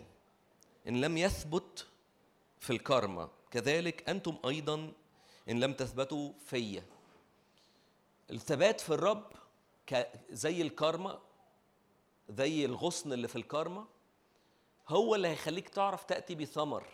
لو أنت بتفكر إنه إنه هعملها إزاي هقدر أخدم إزاي هقدر أتحرك في الجامعة بتاعتي إزاي؟ ثباتي في الكارما في الرب وفي جسد المسيح هو ده اللي هيساعدني إن أنا أعرف أعمل حاجة مميزة ومختلفة. هو ده الطريق وهو ده ال ال الروشتة العملية اللي أقدر أتحرك بيها. تالت حاجة الكلمة. إحنا قلنا الكلمة أنت بتقدر تقرأ الكتاب المقدس في ال... في الوقت بتاع الخلوة بتاعك وده يعني عارفين اللي هو أقل القليل زي اللي, اللي, اللي نجح بمقبول كده. ف... فان أنا أقرأ الكلمة دي حاجة في منتهى الأهمية ولما أقرأ الكلمة بشكل عملي بقى أنا محتاج أقرأ الكلمة بصوت مش يعني مش بصوت أنا مش مش همسك ميكروفون يعني بس مش لازم البيت كله يسمع. أنا أنا محتاج وداني تسمع الصوت ده مش قلبي مش جوه أحش... مش اقرا بعينيا. عارفين اللي هو بيقرأ بعينيه؟ لا أقرأ بصوت ويكفي إن وداني تسمعني. وداني تسمعني يعني يعني نفسي سمعتني. عارفين لما كان داود بيقول يا نفسي ترجي الرب فهو كان بيكلم نفسه عشان نفسه تسمع. فأنا محتاج نفسي تسمع الكلمة عشان تتغسل وتتشفي. ومش بس كده أنا محتاج الأجواء اللي حواليا تسمع. أنا محتاج الأجواء العالم الروحي الغير مرئي محتاجه يسمع. فاهمين قصدي؟ محتاج بشكل عملي أدرك إنه الكلمة دي هي تجسد الله. فاهمين؟ الكتاب بيقول كده إنه الكتاب بيقول إنه والكلمة صار جسدا وحل بيننا صح؟ فال لما لما الله تكلم عن نفسه الطريقة اللي حب يعبر بيها عن نفسه إنه الأول كان الكلمة بالنبوات وبعد كده راح مغير الشكل بتاع التعبير ده وجه في جسد يسوع المسيح. فالكلمة حاجة في منتهى القوة. الكلمة سلاح الكلمة إعلان الله لينا بشكل واضح والكلمة مش العهد الجديد بس على فكرة عشان في ناس كتير قوي بت بتميل للقراية للعهد الجديد وكأنه العهد القديم ده مش مش تبعنا. هي الحقيقة لأ. الحقيقة مهم جدا العهد القديم مش عشان بس هو مليان بجدد وعتقاء ومليان بتأملات وهو انعكاس كامل وتصور مش قليل للعهد الجديد مع الرب. لكن العهد القديم تخيل العهد القديم ده كان الإنجيل بتاع يسوع. فاكرين لما قام يقرأ في في في المجمع؟ هو كان بيقرأ إيه؟ هو بيقرأ من من العهد القديم. فاهمين؟ ده كان الكتاب بتاعه. ده كان الإنجيل بتاعه. فاهمين قصدي؟ هو نفسه قال ما جئت لأنقض بل لأكمل. هو كمل على الن- النبوات القديمة. فأنا محتاج أركز إن أنا العهد القديم ده في منتهى الأهمية. المزامير وتتقري بصوت. دي حاجة مهمة جدا إن أنا أكون بركز إنه المزامير دي تتقري وتتقري باستمرار وتتقري بصوت لأنها فيها تسبيحات رهيبة وفيها اختراقات اختراقات اختراقات رهيبة. محتاج أعيش جوه الكلمة أعيش جوه القصة وأتخيل هو هو هو فكر إزاي هو عاشها إزاي. مش أنا شبه يسوع أنا مشابه لصورة ابنه. عشان أبقى شبهه محتاج أسمع هو عمل إيه هو عاش إزاي ده العهد الجديد. هو ربط إزاي ما بين العهد القديم والجديد. هو وق- وقف إزاي في الموعظة على الجبل وعدل المفاهيم للآيات القديمة بتاعت العهد القديم. كنتوا فاهمين كذا لكن طلع إن هو كذا. لما تحارب بعد لما صام 40 يوم رد بالمكتوب اللي كان في العهد القديم. فالعهد القديم والعهد الجديد في منتهى الأهمية. الاتنين نفس الوزن ونفس الأهمية. فأنا عشان كده محتاج أقرأ كتير أقرأ فيهم كتير. الكلمة حاجة في منتهى الأهمية في العلاقة الحية. هي الدستور وال- والزيج اللي أنا بقدر أقارن عليه أنا ماشي فين. حاجات كتيرة قوي أقعد أسأل الرب مثلا أنا أنا عاوز أعرف يا رب إجابة. أنا عاوز أعرف إجابة أروح الشغل ده ولا الشغل ده. أنا عاوز عاوز أخد قرار. لو أنا بقرأ في الكتاب المقدس كله هيبقى مديني الدستور اللي فيه آه، ال- العلامات الواضحة اللي تخليني مش محتاج أسمع بالظبط هو هو عاوز إيه. في حاجات كده أنا ببقى منتظر منها إجابة وهي الإجابة واضحة. لا تسرق مثلا. فأنا قدامي آه، شنطة فلوس وأنا مش عارف بتاعت حد. حد مثلا في الاجتماع فأخدها رب ولا لأ؟ ما أكيد ما تاخدهاش. يعني يعني إيه؟ فأنا فأنا عمال مستني إجابة وأقعد أفتح الكتاب بقى وأقعد أدور. آه، أشتغل آه، شغلانة في في مالها ليلي وبرقم رهيب ولا أشتغل شغلانة عادية برقم عادي. مش محتاجة إجابة. يعني يعني اوريدي هو هو مجاوب. في دستور عام آه، آه، آه، محتاجين محتاجين ندركه. محتاجين ندرك الدستور العام ده وندرك أحداثه كلها. فاهمين قصدي؟ أدفع ال- ال- المديونية اللي عليا ولا لأ؟ أكيد سدد الديون اللي عليك. أدفع ضرايبي ولا لأ؟ أعطوا ما لقيصر لقيصر وما لله لله ف ف في حاجات كده ال- الإجابات already متجاوبة. لو حفظتها ومشيت مع السكة مرة واثنين وثلاثه خلاص بقى دستور حياتي. بقيت عارف أعيش جوه ملء الاستقامة لأن أنا خلاص حفظت الدستور ده. عارفين بتوع حقوق بيحفظ الكلام ده ويقعد يقراه مرة واثنين وثلاثه ويمتحن فيه. ليه؟ دستور حاجة قوية. هو اللي طلع منه القوانين. فاهمين قصدي؟ حاجة كمان ليها علاقة بالكلمة. محتاجين يا جماعة تقروا بس دي حاجة يعني مش لازم تعملها في يعني خد يا فلان اقرأ في المايك فتقرأ بالتشكيل. لا يعني خليك في بيتك عشان ما حدش يتريق عليك. اقرأ بالتشكيل. التشكيل هيخليك تعرف التشكيل والتنوين والنقط والحاجات دي هيخليكوا تعرفوا هو قصده إيه من الآية. فاهمين قصدي؟ مثلا كلمة رقم. إحنا بنقولها رقم. كلمة ر ق ميم. إحنا بنقولها رقم. هي على فكرة ما تنفعش تتقري عربي ما تنفعش تقري رقم. هي رقم. لأنه رقم معناها تعبان. ورقم معناها رق... رق... رق... عدد واحد واثنين وثلاثة. ف... فلو أنا بيني وبين نفسي يعني ده مثال طبعا بس وأنا بيني وبين نفسي فالعذارى الحكيمات أنهن عملوا كذا كذا كذا. فهي ألف ولا نون وتتقري إزاي؟ دي محتاجة إن أنا أكون مركز عشان أعرف عائدة على مين والنقطة. النقطة محطوطة هنا ده معناه إن اللي قبل الجملة وقف وابتدينا جملة تانية جديدة. لو بكمل بكر كده هربط الحاجات ببعض. دي قيمة مش قليلة. قيمة عملية آه، مش هنقعد ندرس عربي لا مش أنا مش طالب من منكم تدرسوا عربي. لكن أنا طالب منك إنك تقرأ الآية مظبوط عشان في الآخر تفهمها مظبوط عشان أنت تغتني أنت نفسك تتملي وتغتني تبقى فاهم اللي بيتقري قدامك إيه مش عشوائي. تمام؟ آخر حاجة ليها علاقة بالكلمة ال- ال- الموبايل ال technology عامة من الحاجات اللي المفروض معمولة للخير. كونها إنها استخدمت للشر دي حاجة تانية. أنا بستخدم أنا دوري إن أنا أستخدمها للخير. فأنا عندي على الموبايل كم... على على مثلا الحاجات اللي ليها علاقة بال Bible لو أنا بدور إن أنا عاوز أشتري كتاب مقدس آه، ورق يعني عشان يبقى فيه بيني وبين بينه علاقة واضحة ودي حاجة من الحاجات المهمة اللي تعملوها إنك تقرأ. يفضل إنك تقرأ أكتر الوقت من ورق. لكن في ترجمات أنا أقدر أطلعها بسهولة من على ال- ال- الحاجات اللي على الإنترنت وعلى الموبايل. فأقرأ أوجه تانية. هو ال- الترجمة مش هتديني معنى مختلف. مش هتخلي الحاجة اللي كانت آه بقت لأ. فاهمين قصدي؟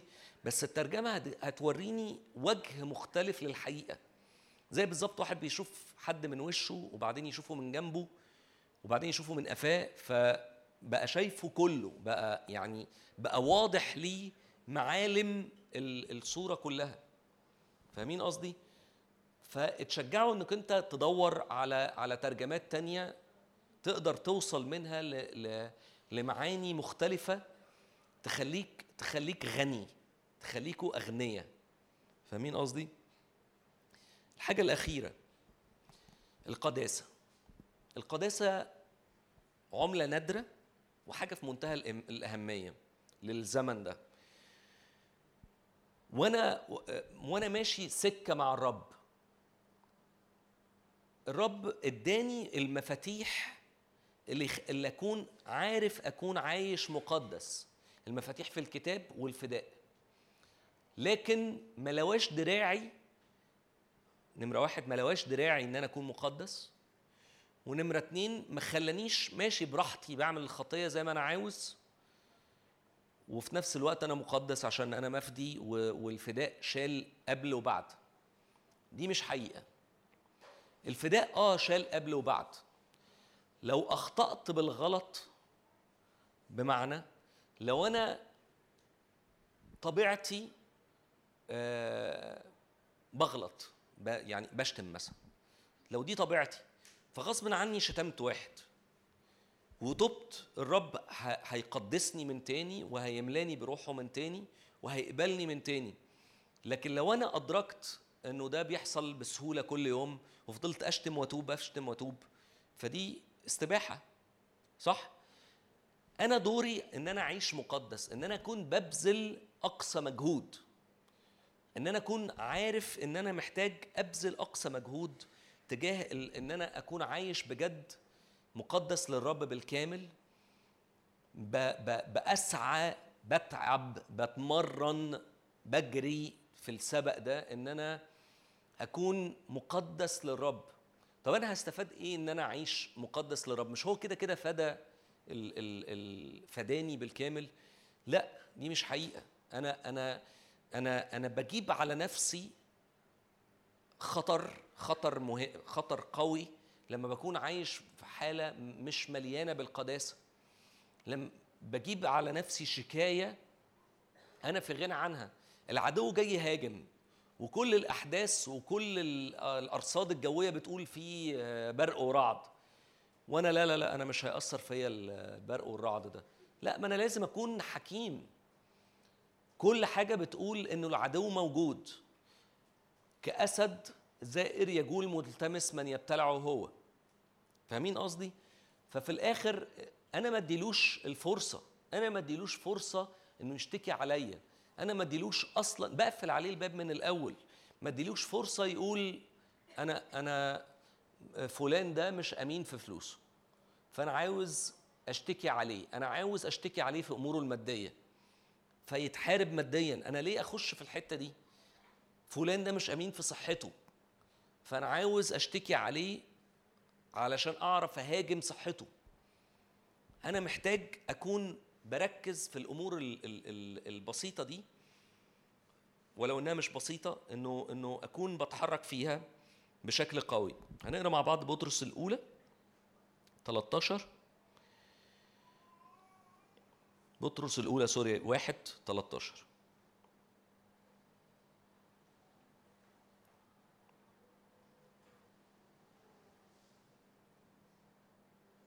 14 كأولاد ألطاعة لا تشكلوا شهواتكم السابقة في جهالتكم بل نظير القدوس الذي دعاكم. كونوا أنتم أيضا قديسين في كل سيرة لأنه مكتوب كونوا كونوا قديسين لأني أنا قدوس. فعكس القداسة لو أنت مش فاهم يعني إيه قداسة عكس القداسة إن أنا أشاكل شهواتي السابقة. يعني لو أنا كنت بعمل خطية زمان أروح أقرب منها كده. لو أنا كنت بتفرج على أفلام إباحية فأتفرج على حاجة أقل شوية. فيحصل إيه؟ فيحصل لي تمتيشن والتمتيشن يولد بعد كده للخطية. ال- اللي هو آه، إغراء. يحصل لي إغراء. لو أنا ب- عندي شهوة الأكل ما الموضوع كله مرتبط بالشهوات. لو أنا عندي شهوة الأكل شهوة تعظم المعيشة الشهوة في حد ذاتها هي طريق رئيسي إن أنا ما أكونش مقدس. نقطة تانية.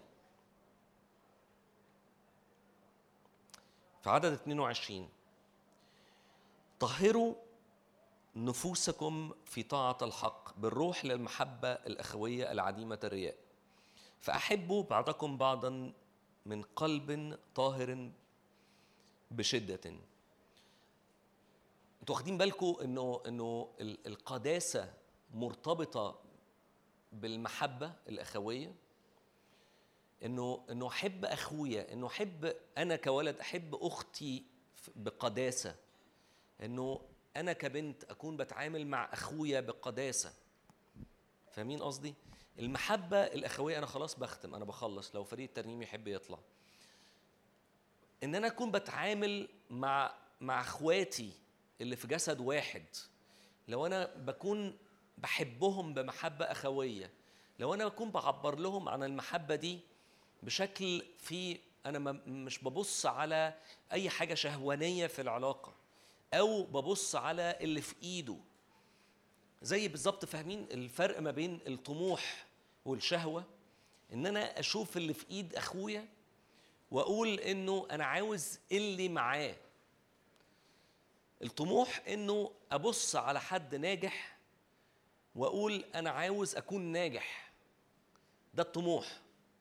لكن الشهوة هي إنه أنا أنا بشوف اللي قدامي ده كأنه هو الغنيمة كأنه اللي معاه هي الغنيمة. أنا عاوز آخد اللي في إيده. أنا عاوز أنتش اللي معاه مش أكون أنا كمان ناجح. لو بركة لو متبارك ماديا عنده عربية حلوة أنا عاوز عربيته. ده الطمع. ده اللي, أنا فيه بكون مش مقدس. لكن لكن ال- اللي فيه آه، آه، طموح هو إنه بركز إنه لا أنا أنا عاوز أنا كمان أكون ناجح.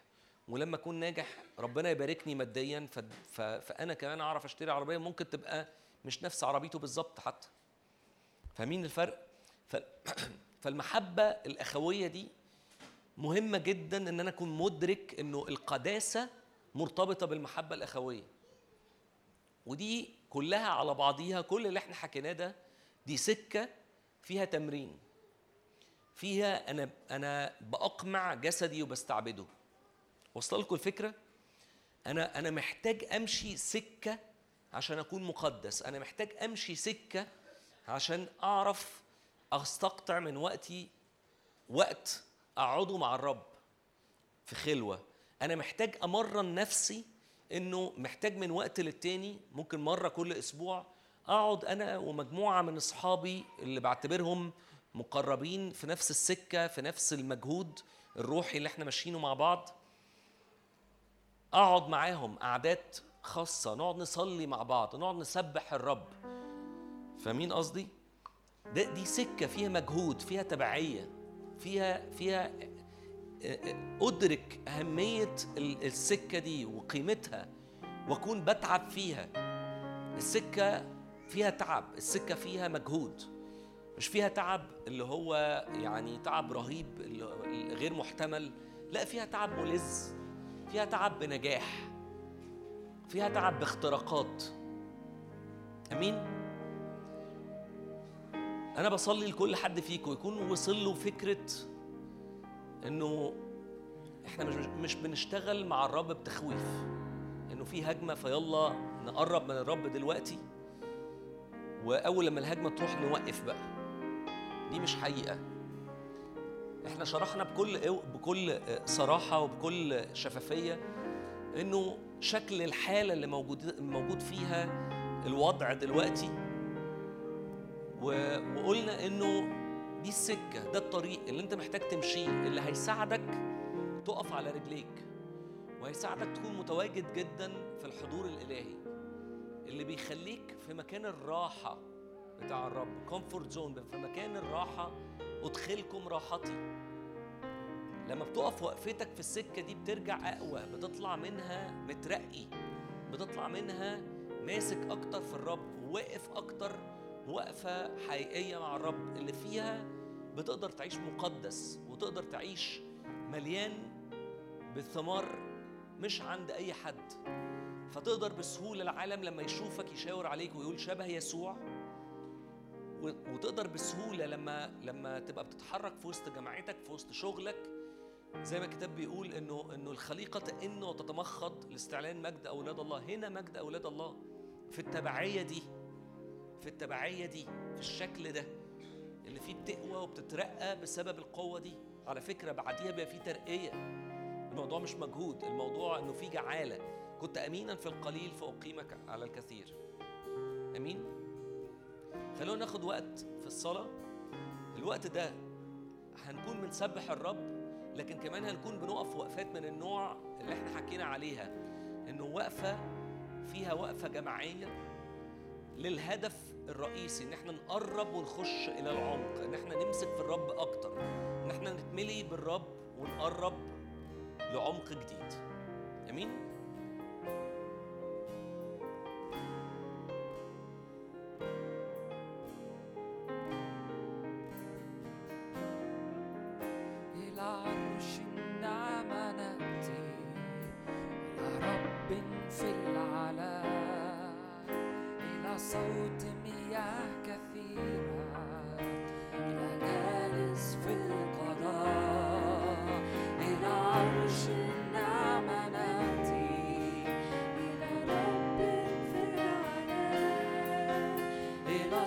volta me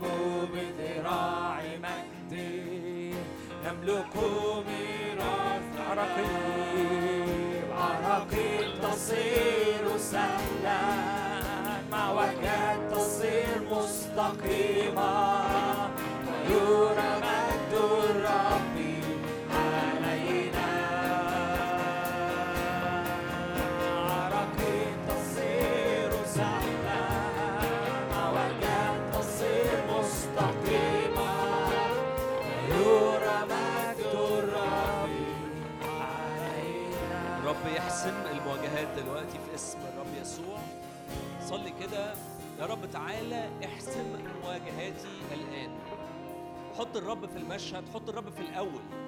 إن لم يسر وجهك أمامنا أمامنا قدام فلا تصعدنا من هنا. كان عارف.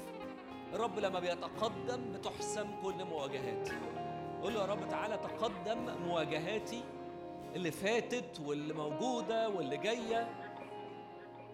أنت يا رب تحسم كل مواجهات. المواجهة محسومة عند الرب. الرب ما فيش حد يقدر يقف قدامه. مفيش حاجة مفيش قوة على وجه الأرض تقدر تقف قدامه. قول له يا رب تعالى تقدم تقدم احسم مواجهاتي يا رب الآن. يا رب تعالى الآن بدهن مسحة جديد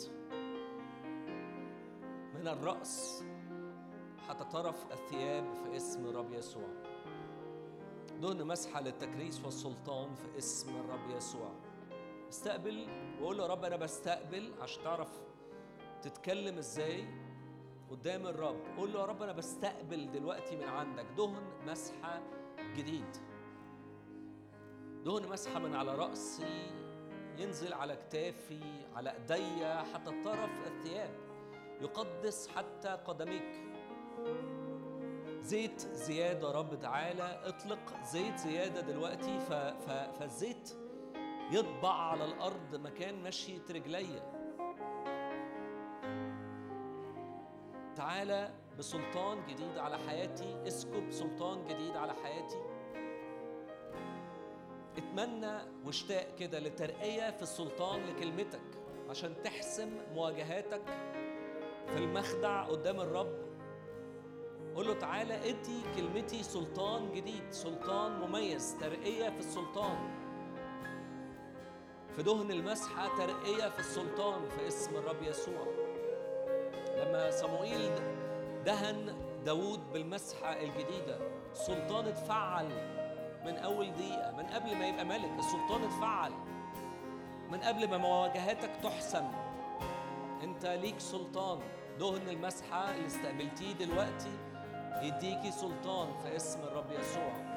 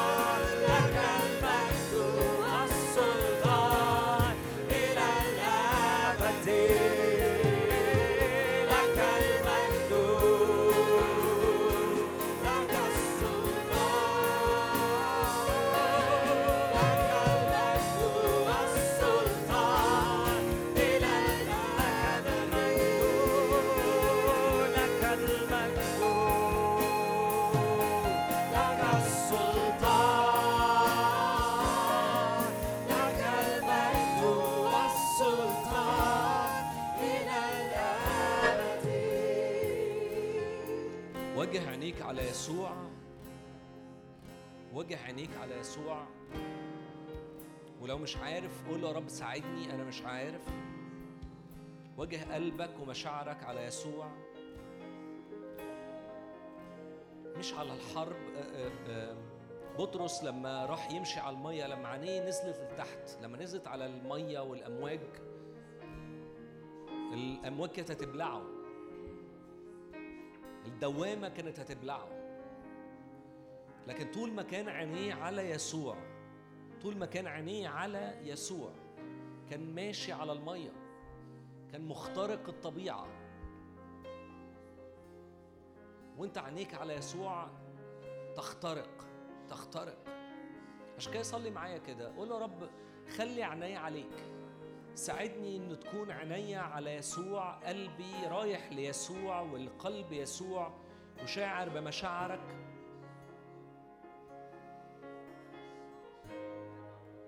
استقبل دلوقتي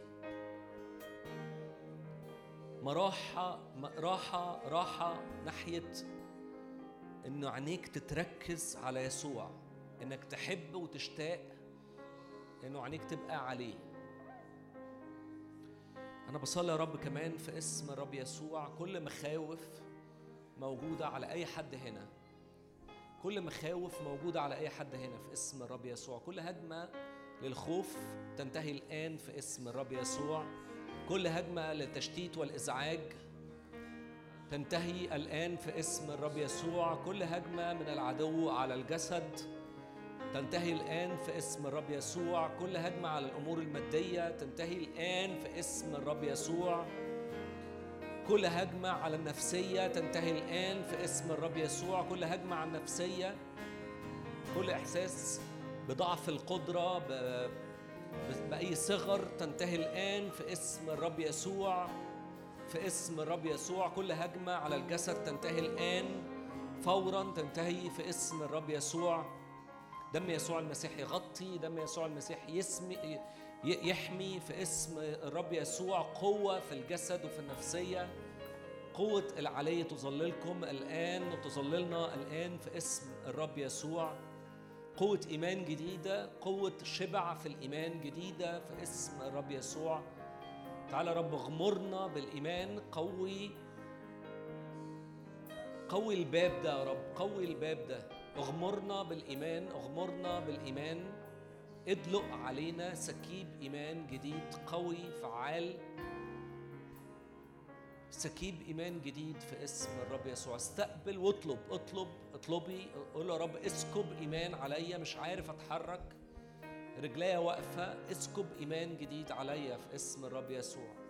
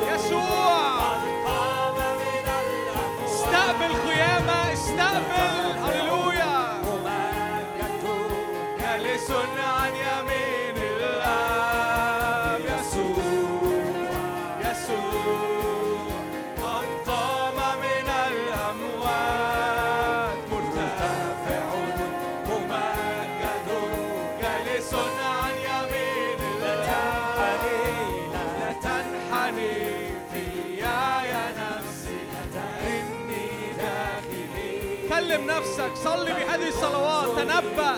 تنبأ على نفسك.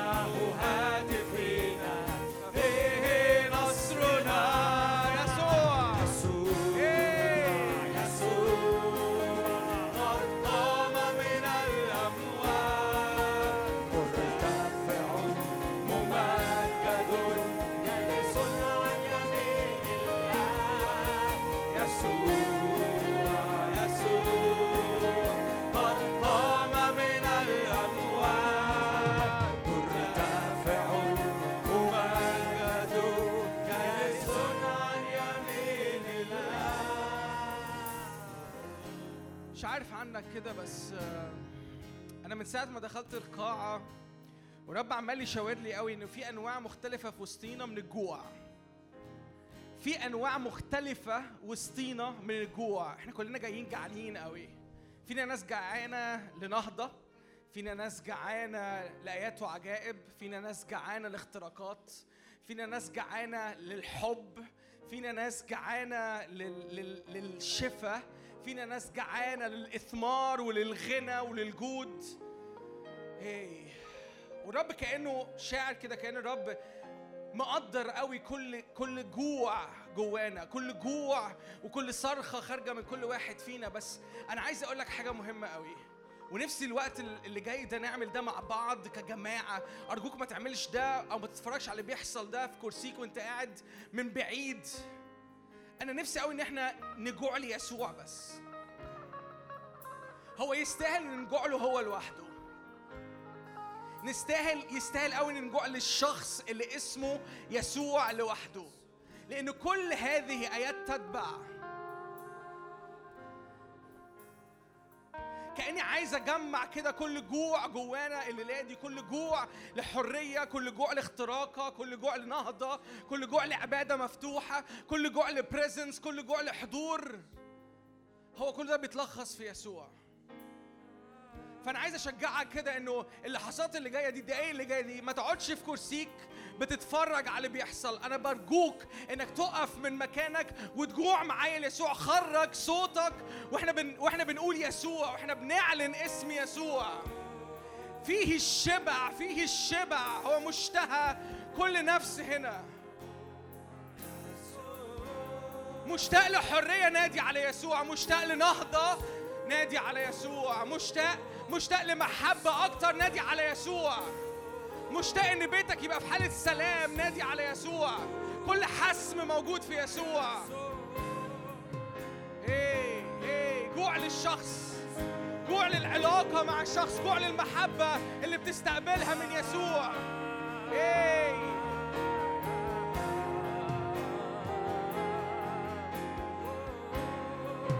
اعلن يسوع تنبأ هذا الاسم عليك.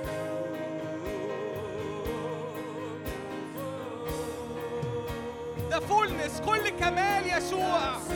يسوع للآخر يسوع للآخر. يسوع للآخر في حياتك. يسوع للآخر في حياتك.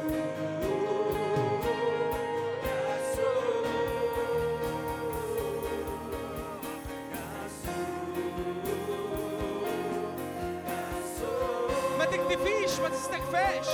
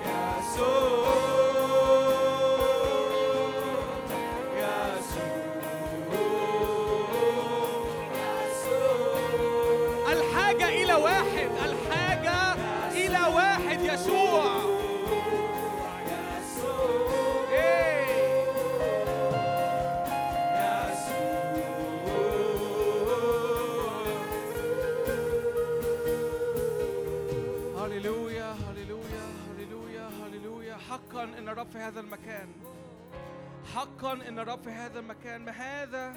إلى بيت الرب ما هذا؟ إلى باب السماء.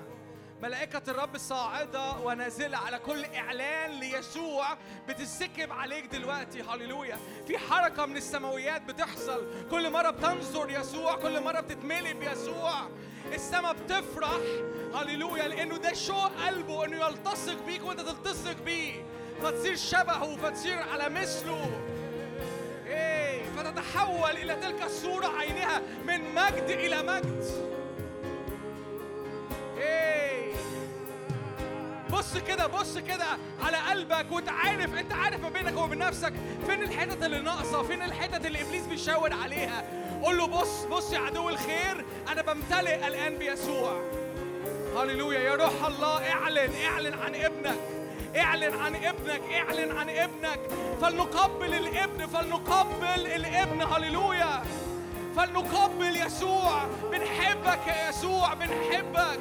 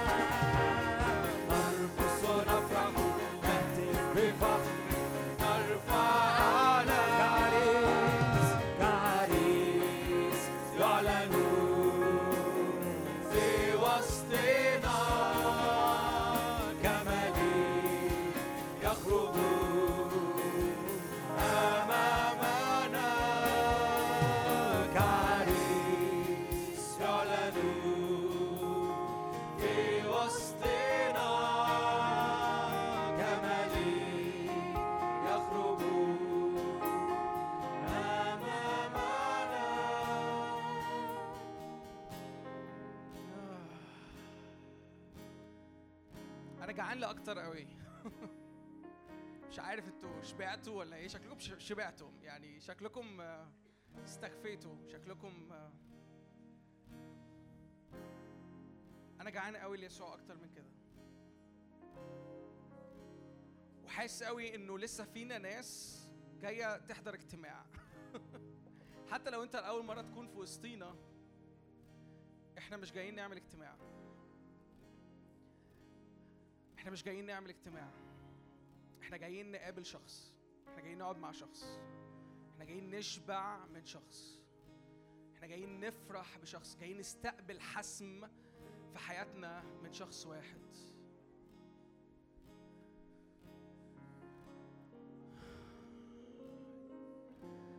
عايز اطلب منكم طلب. ممكن نعمل حاجة مع بعض؟ ممكن تساعدوني في حاجة كده مع بعض؟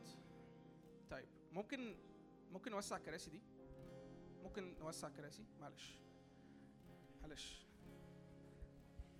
وسعوا الكراسي كده. وسعوا الكراسي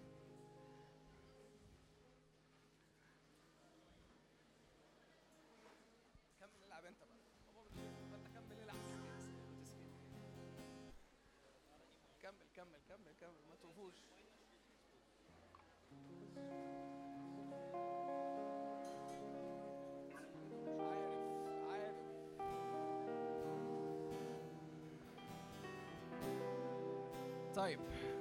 طيب. طيب. تعالوا بقى في النص بقى مش هنقف بقى كده مش هنقف بقى هنا كده. أيوه تعالوا بقى كده تعالوا كده بقى تعالوا بقى كده.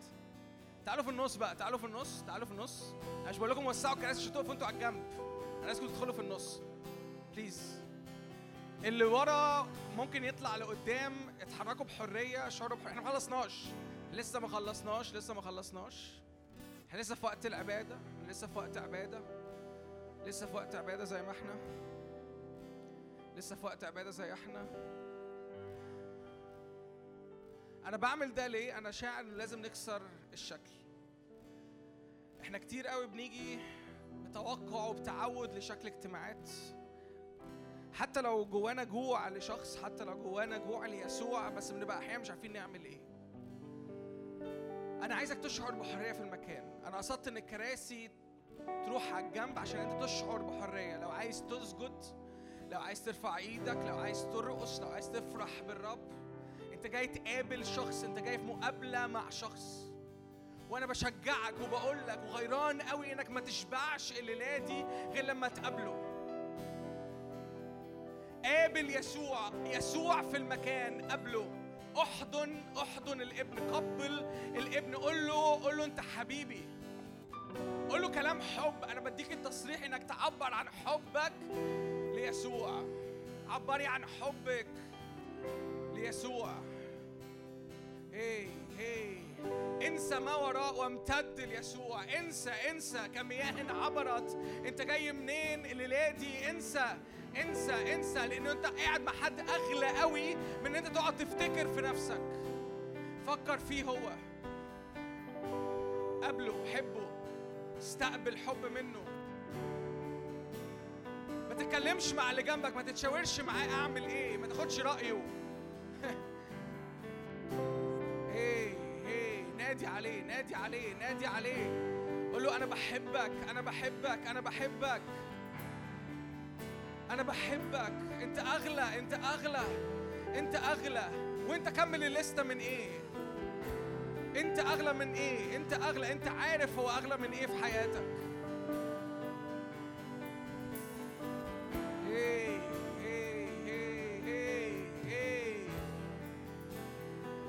الحاجة إلى واحد الحاجة الحاجة إلى واحد.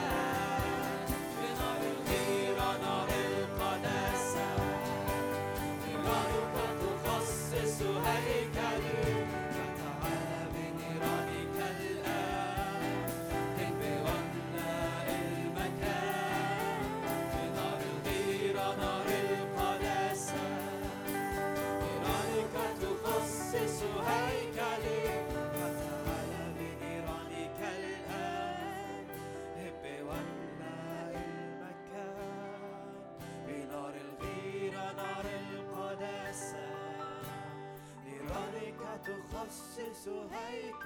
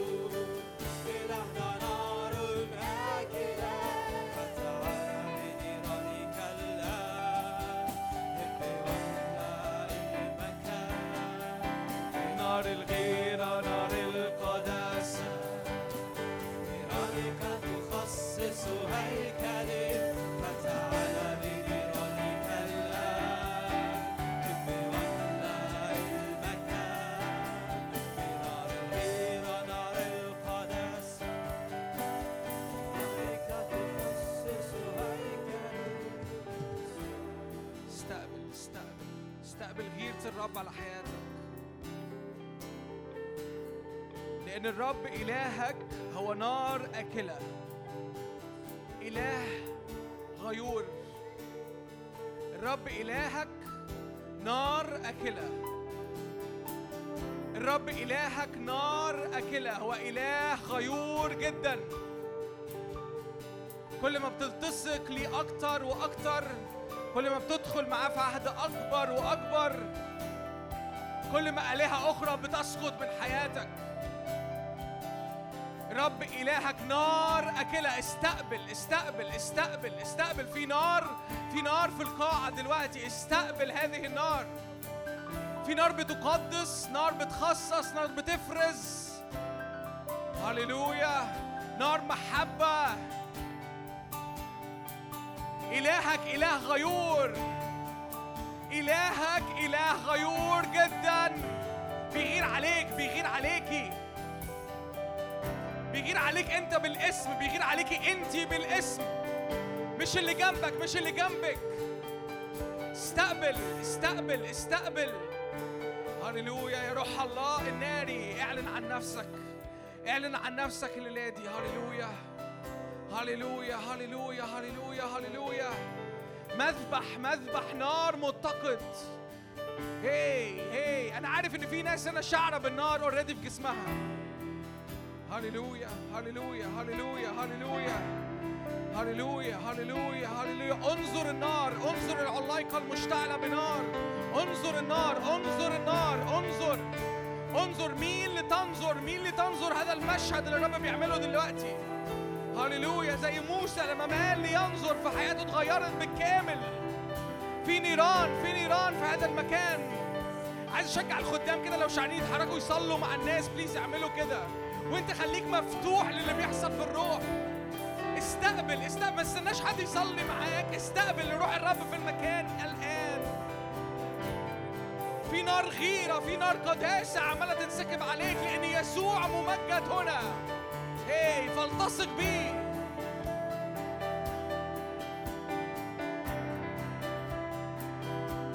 هللويا. هللويا هللويا هللويا. الرب إلهك نار أكلة. الرب إلهك نار أكلة. الأرض اللي أنت واقف عليها أرض مقدسة. اخلع عليك.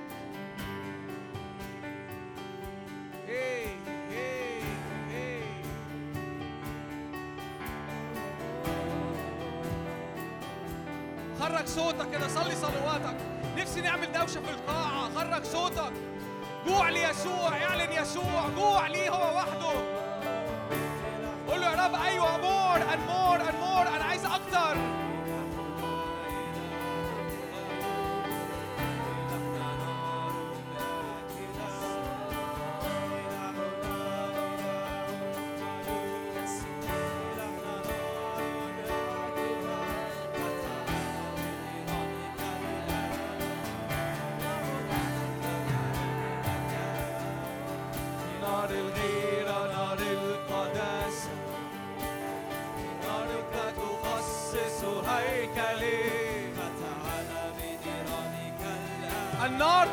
تخصص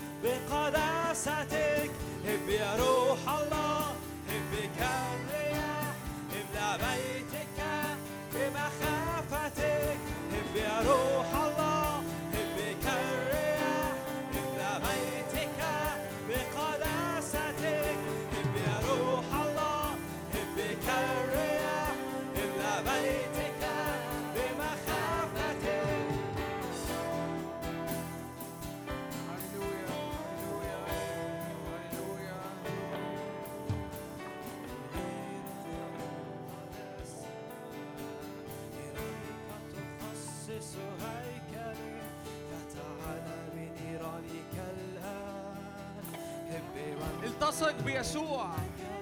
التصق التصق سيبوا سيبوا يربطك يربطك بربط المحبة. قول له أنا ذا ربط محبة. نار القداسة برأيك تخصص هيكلي.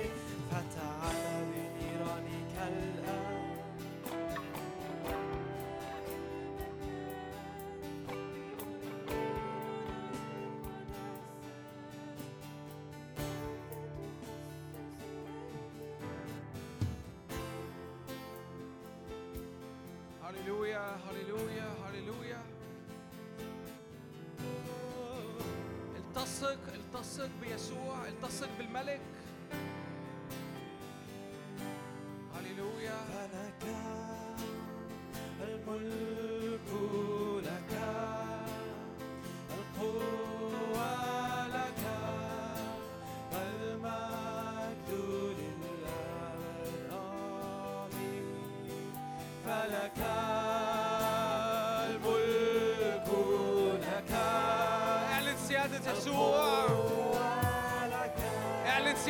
يسوع.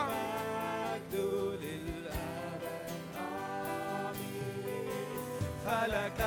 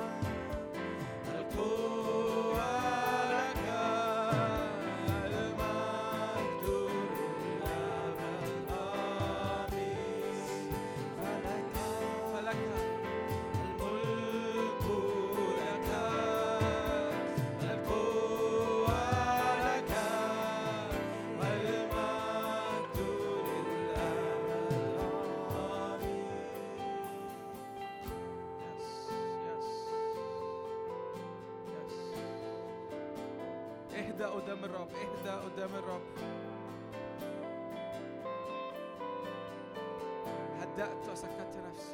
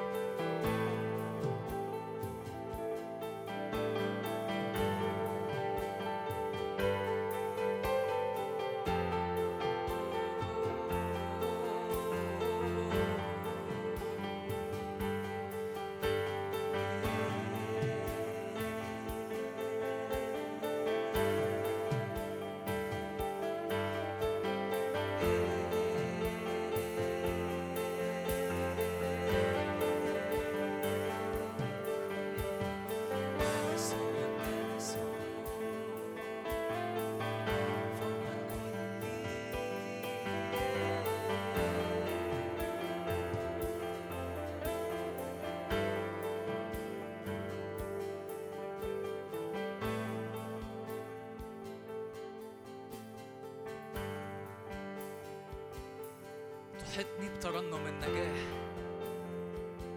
songs of deliverance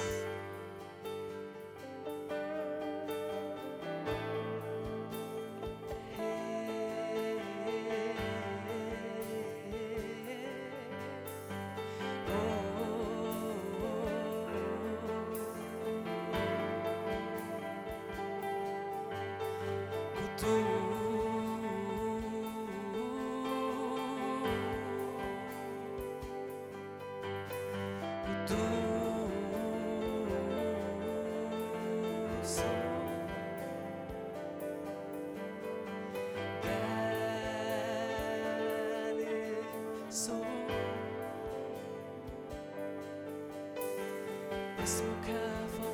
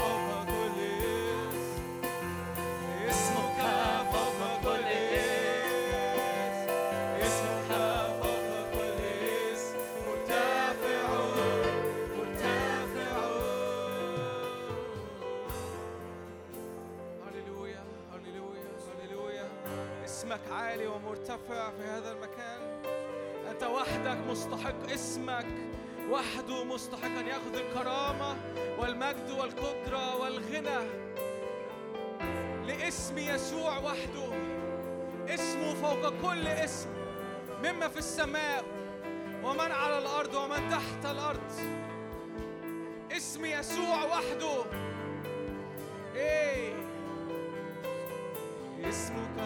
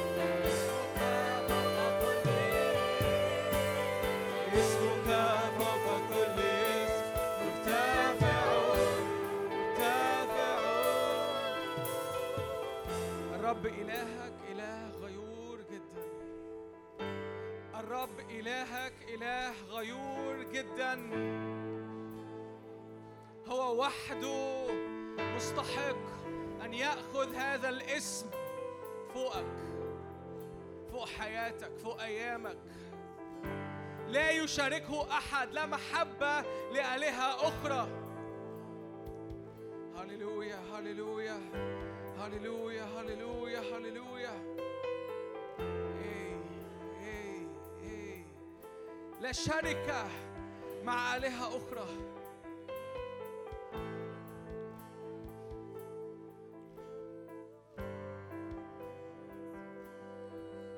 yes yes yes yes ما أرهب هذا المكان. ما أرهب هذا المكان. حقا إن الرب في هذا المكان. حقا إن الرب في هذا المكان. وملائكته صاعدة ونازلة. هللويا هللويا هللويا. يمكن إحنا مضطرين نقفل الاجتماع عشان المكان ده مش بتاعنا. بس أمين يوم يبقى عندنا مكان بتاعنا اوعدكم مش هنبقى عارفين نقفل ومش هنقفل في اسم يسوع. فارفع إيدك كده معايا وإحنا بنختم الاجتماع. اللي حصل النهارده مش زيارة. اللي حصل النهارده مش زيارة. اللي حصل النهارده مش حاجة وقتها بيخلص. اللي حصل النهارده أبدي. أبدي أبدي أبدي أبدي يبقى إلى الأبد في حياتك. كل مستوى من عمق أنت دخلت فيه النهارده ده مش حاجة حاصلة عشان أنت في اجتماع اسمه Flames of Fire ده حاصل لأن الرب عايز يقابلك عايز يقابلك عايز يقابلك عايز يحبك عايز يسكب نفسه ليك للآخر. هللويا. يا رب أنا بصلي ليا ولإخواتي. الليلة دي يا رب الليلة دي الليلة دي ما خلصتش يا رب الليلة دي ما خلصتش. خروجنا من المكان ده مش إعلان إن في حاجة خلصانة ده إعلان إن في حاجة بتبتدي ده إعلان لرحلة لسكة لحركة في الروح بتحصل من ولادك يا رب على الأرض. وبنقول لك ها نحن ذا إحنا مستعدين نستقبل أكتر وأكتر وأكتر. إحنا جعانين قوي ليك. هللويا هللويا هللويا هللويا هللويا. يا رب حافظ حافظ علينا حافظ على نفسيتنا حافظ على أفكارنا حافظ على طرق قلوبنا. هللويا هللويا. اعلن كده اعلن كده حماية الرب على حياتك. اعلن حماية الرب الرب حارسك. الرب يحرسك يحرسك يباركك ويحرسك. استقبل حراسة الرب على حياتك. استقبل حراسة الرب هو يحرسك هو هيز جاردنج يو بيتحرك معاك يحرس كل عمل هو بيسكبه في حياتك هو اللي يحرسه. هللويا هللويا هللويا هللويا هللويا. إلى مفرق النفس والروح لا يبقى شيء يقف أمام حضور الرب. لا شيء يقف أمام حضور الرب لا جسد ولا نفس ولا فكر ولا مشيئة بشر. إلى مفرق النفس والروح. هللويا هللويا هللويا. تنبأ كده معايا على أيامك ال-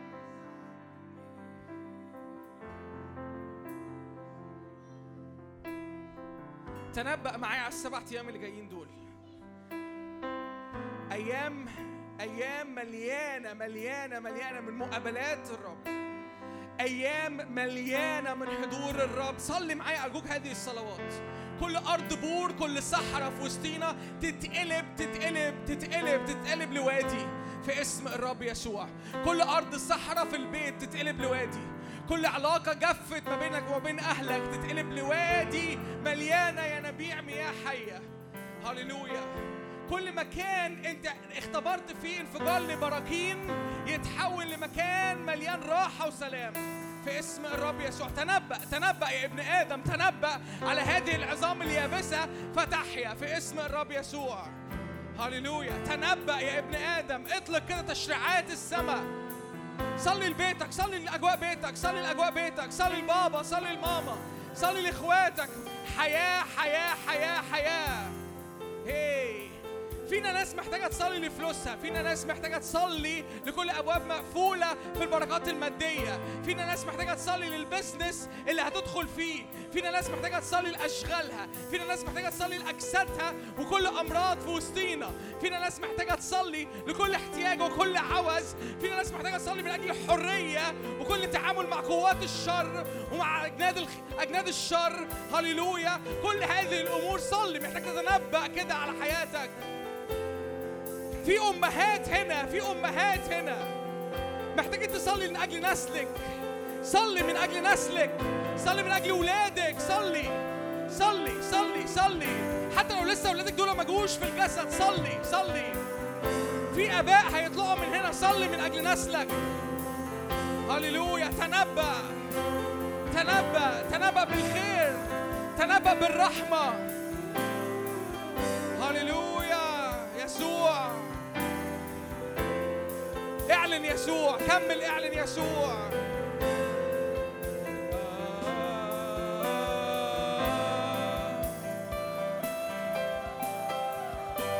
كل ملء الآب كل ملء الآب. هللويا. يا روح الله يا روح الله ما حدش يخرج من القاعة غير وهو مقابل يسوع. ما حدش يخرج من القاعة إلا وهو مقابل يسوع. هللويا هللويا هللويا.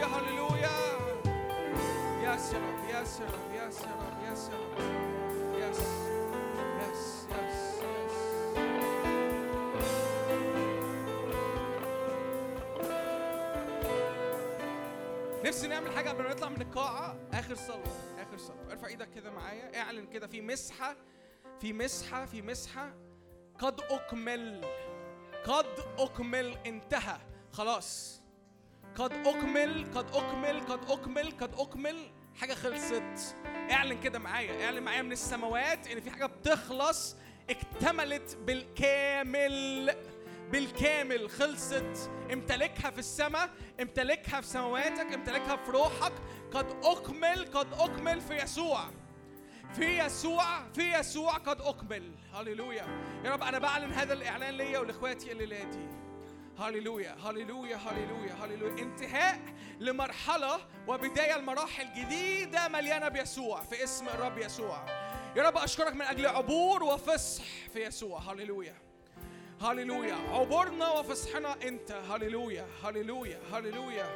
انت الشبع شبع قلوبنا. اعلن معايا صلي معايا هذه الصلوات. قول يا رب انت الشبعي انت الشبعي انت الشبعي هللويا. لأنه منك وبك ولك. هللويا هللويا. بنحبك بنرفع اسمك. أنت عال ومرتفع إلى الأبد. تيجوا تسقف ليسوع. ليسوع يسوع. سقف له هو كشخص كشخص. سقف له هو كشخص. بجد سقف له سقف له سقف له سقف له. بليز قدم قدم قدم قدم قدم. محبة. قدم محبة ليسوع للشخص. هللويا هللويا هللويا هللويا هللويا. بنحبك بنحبك بنحبك. آمين.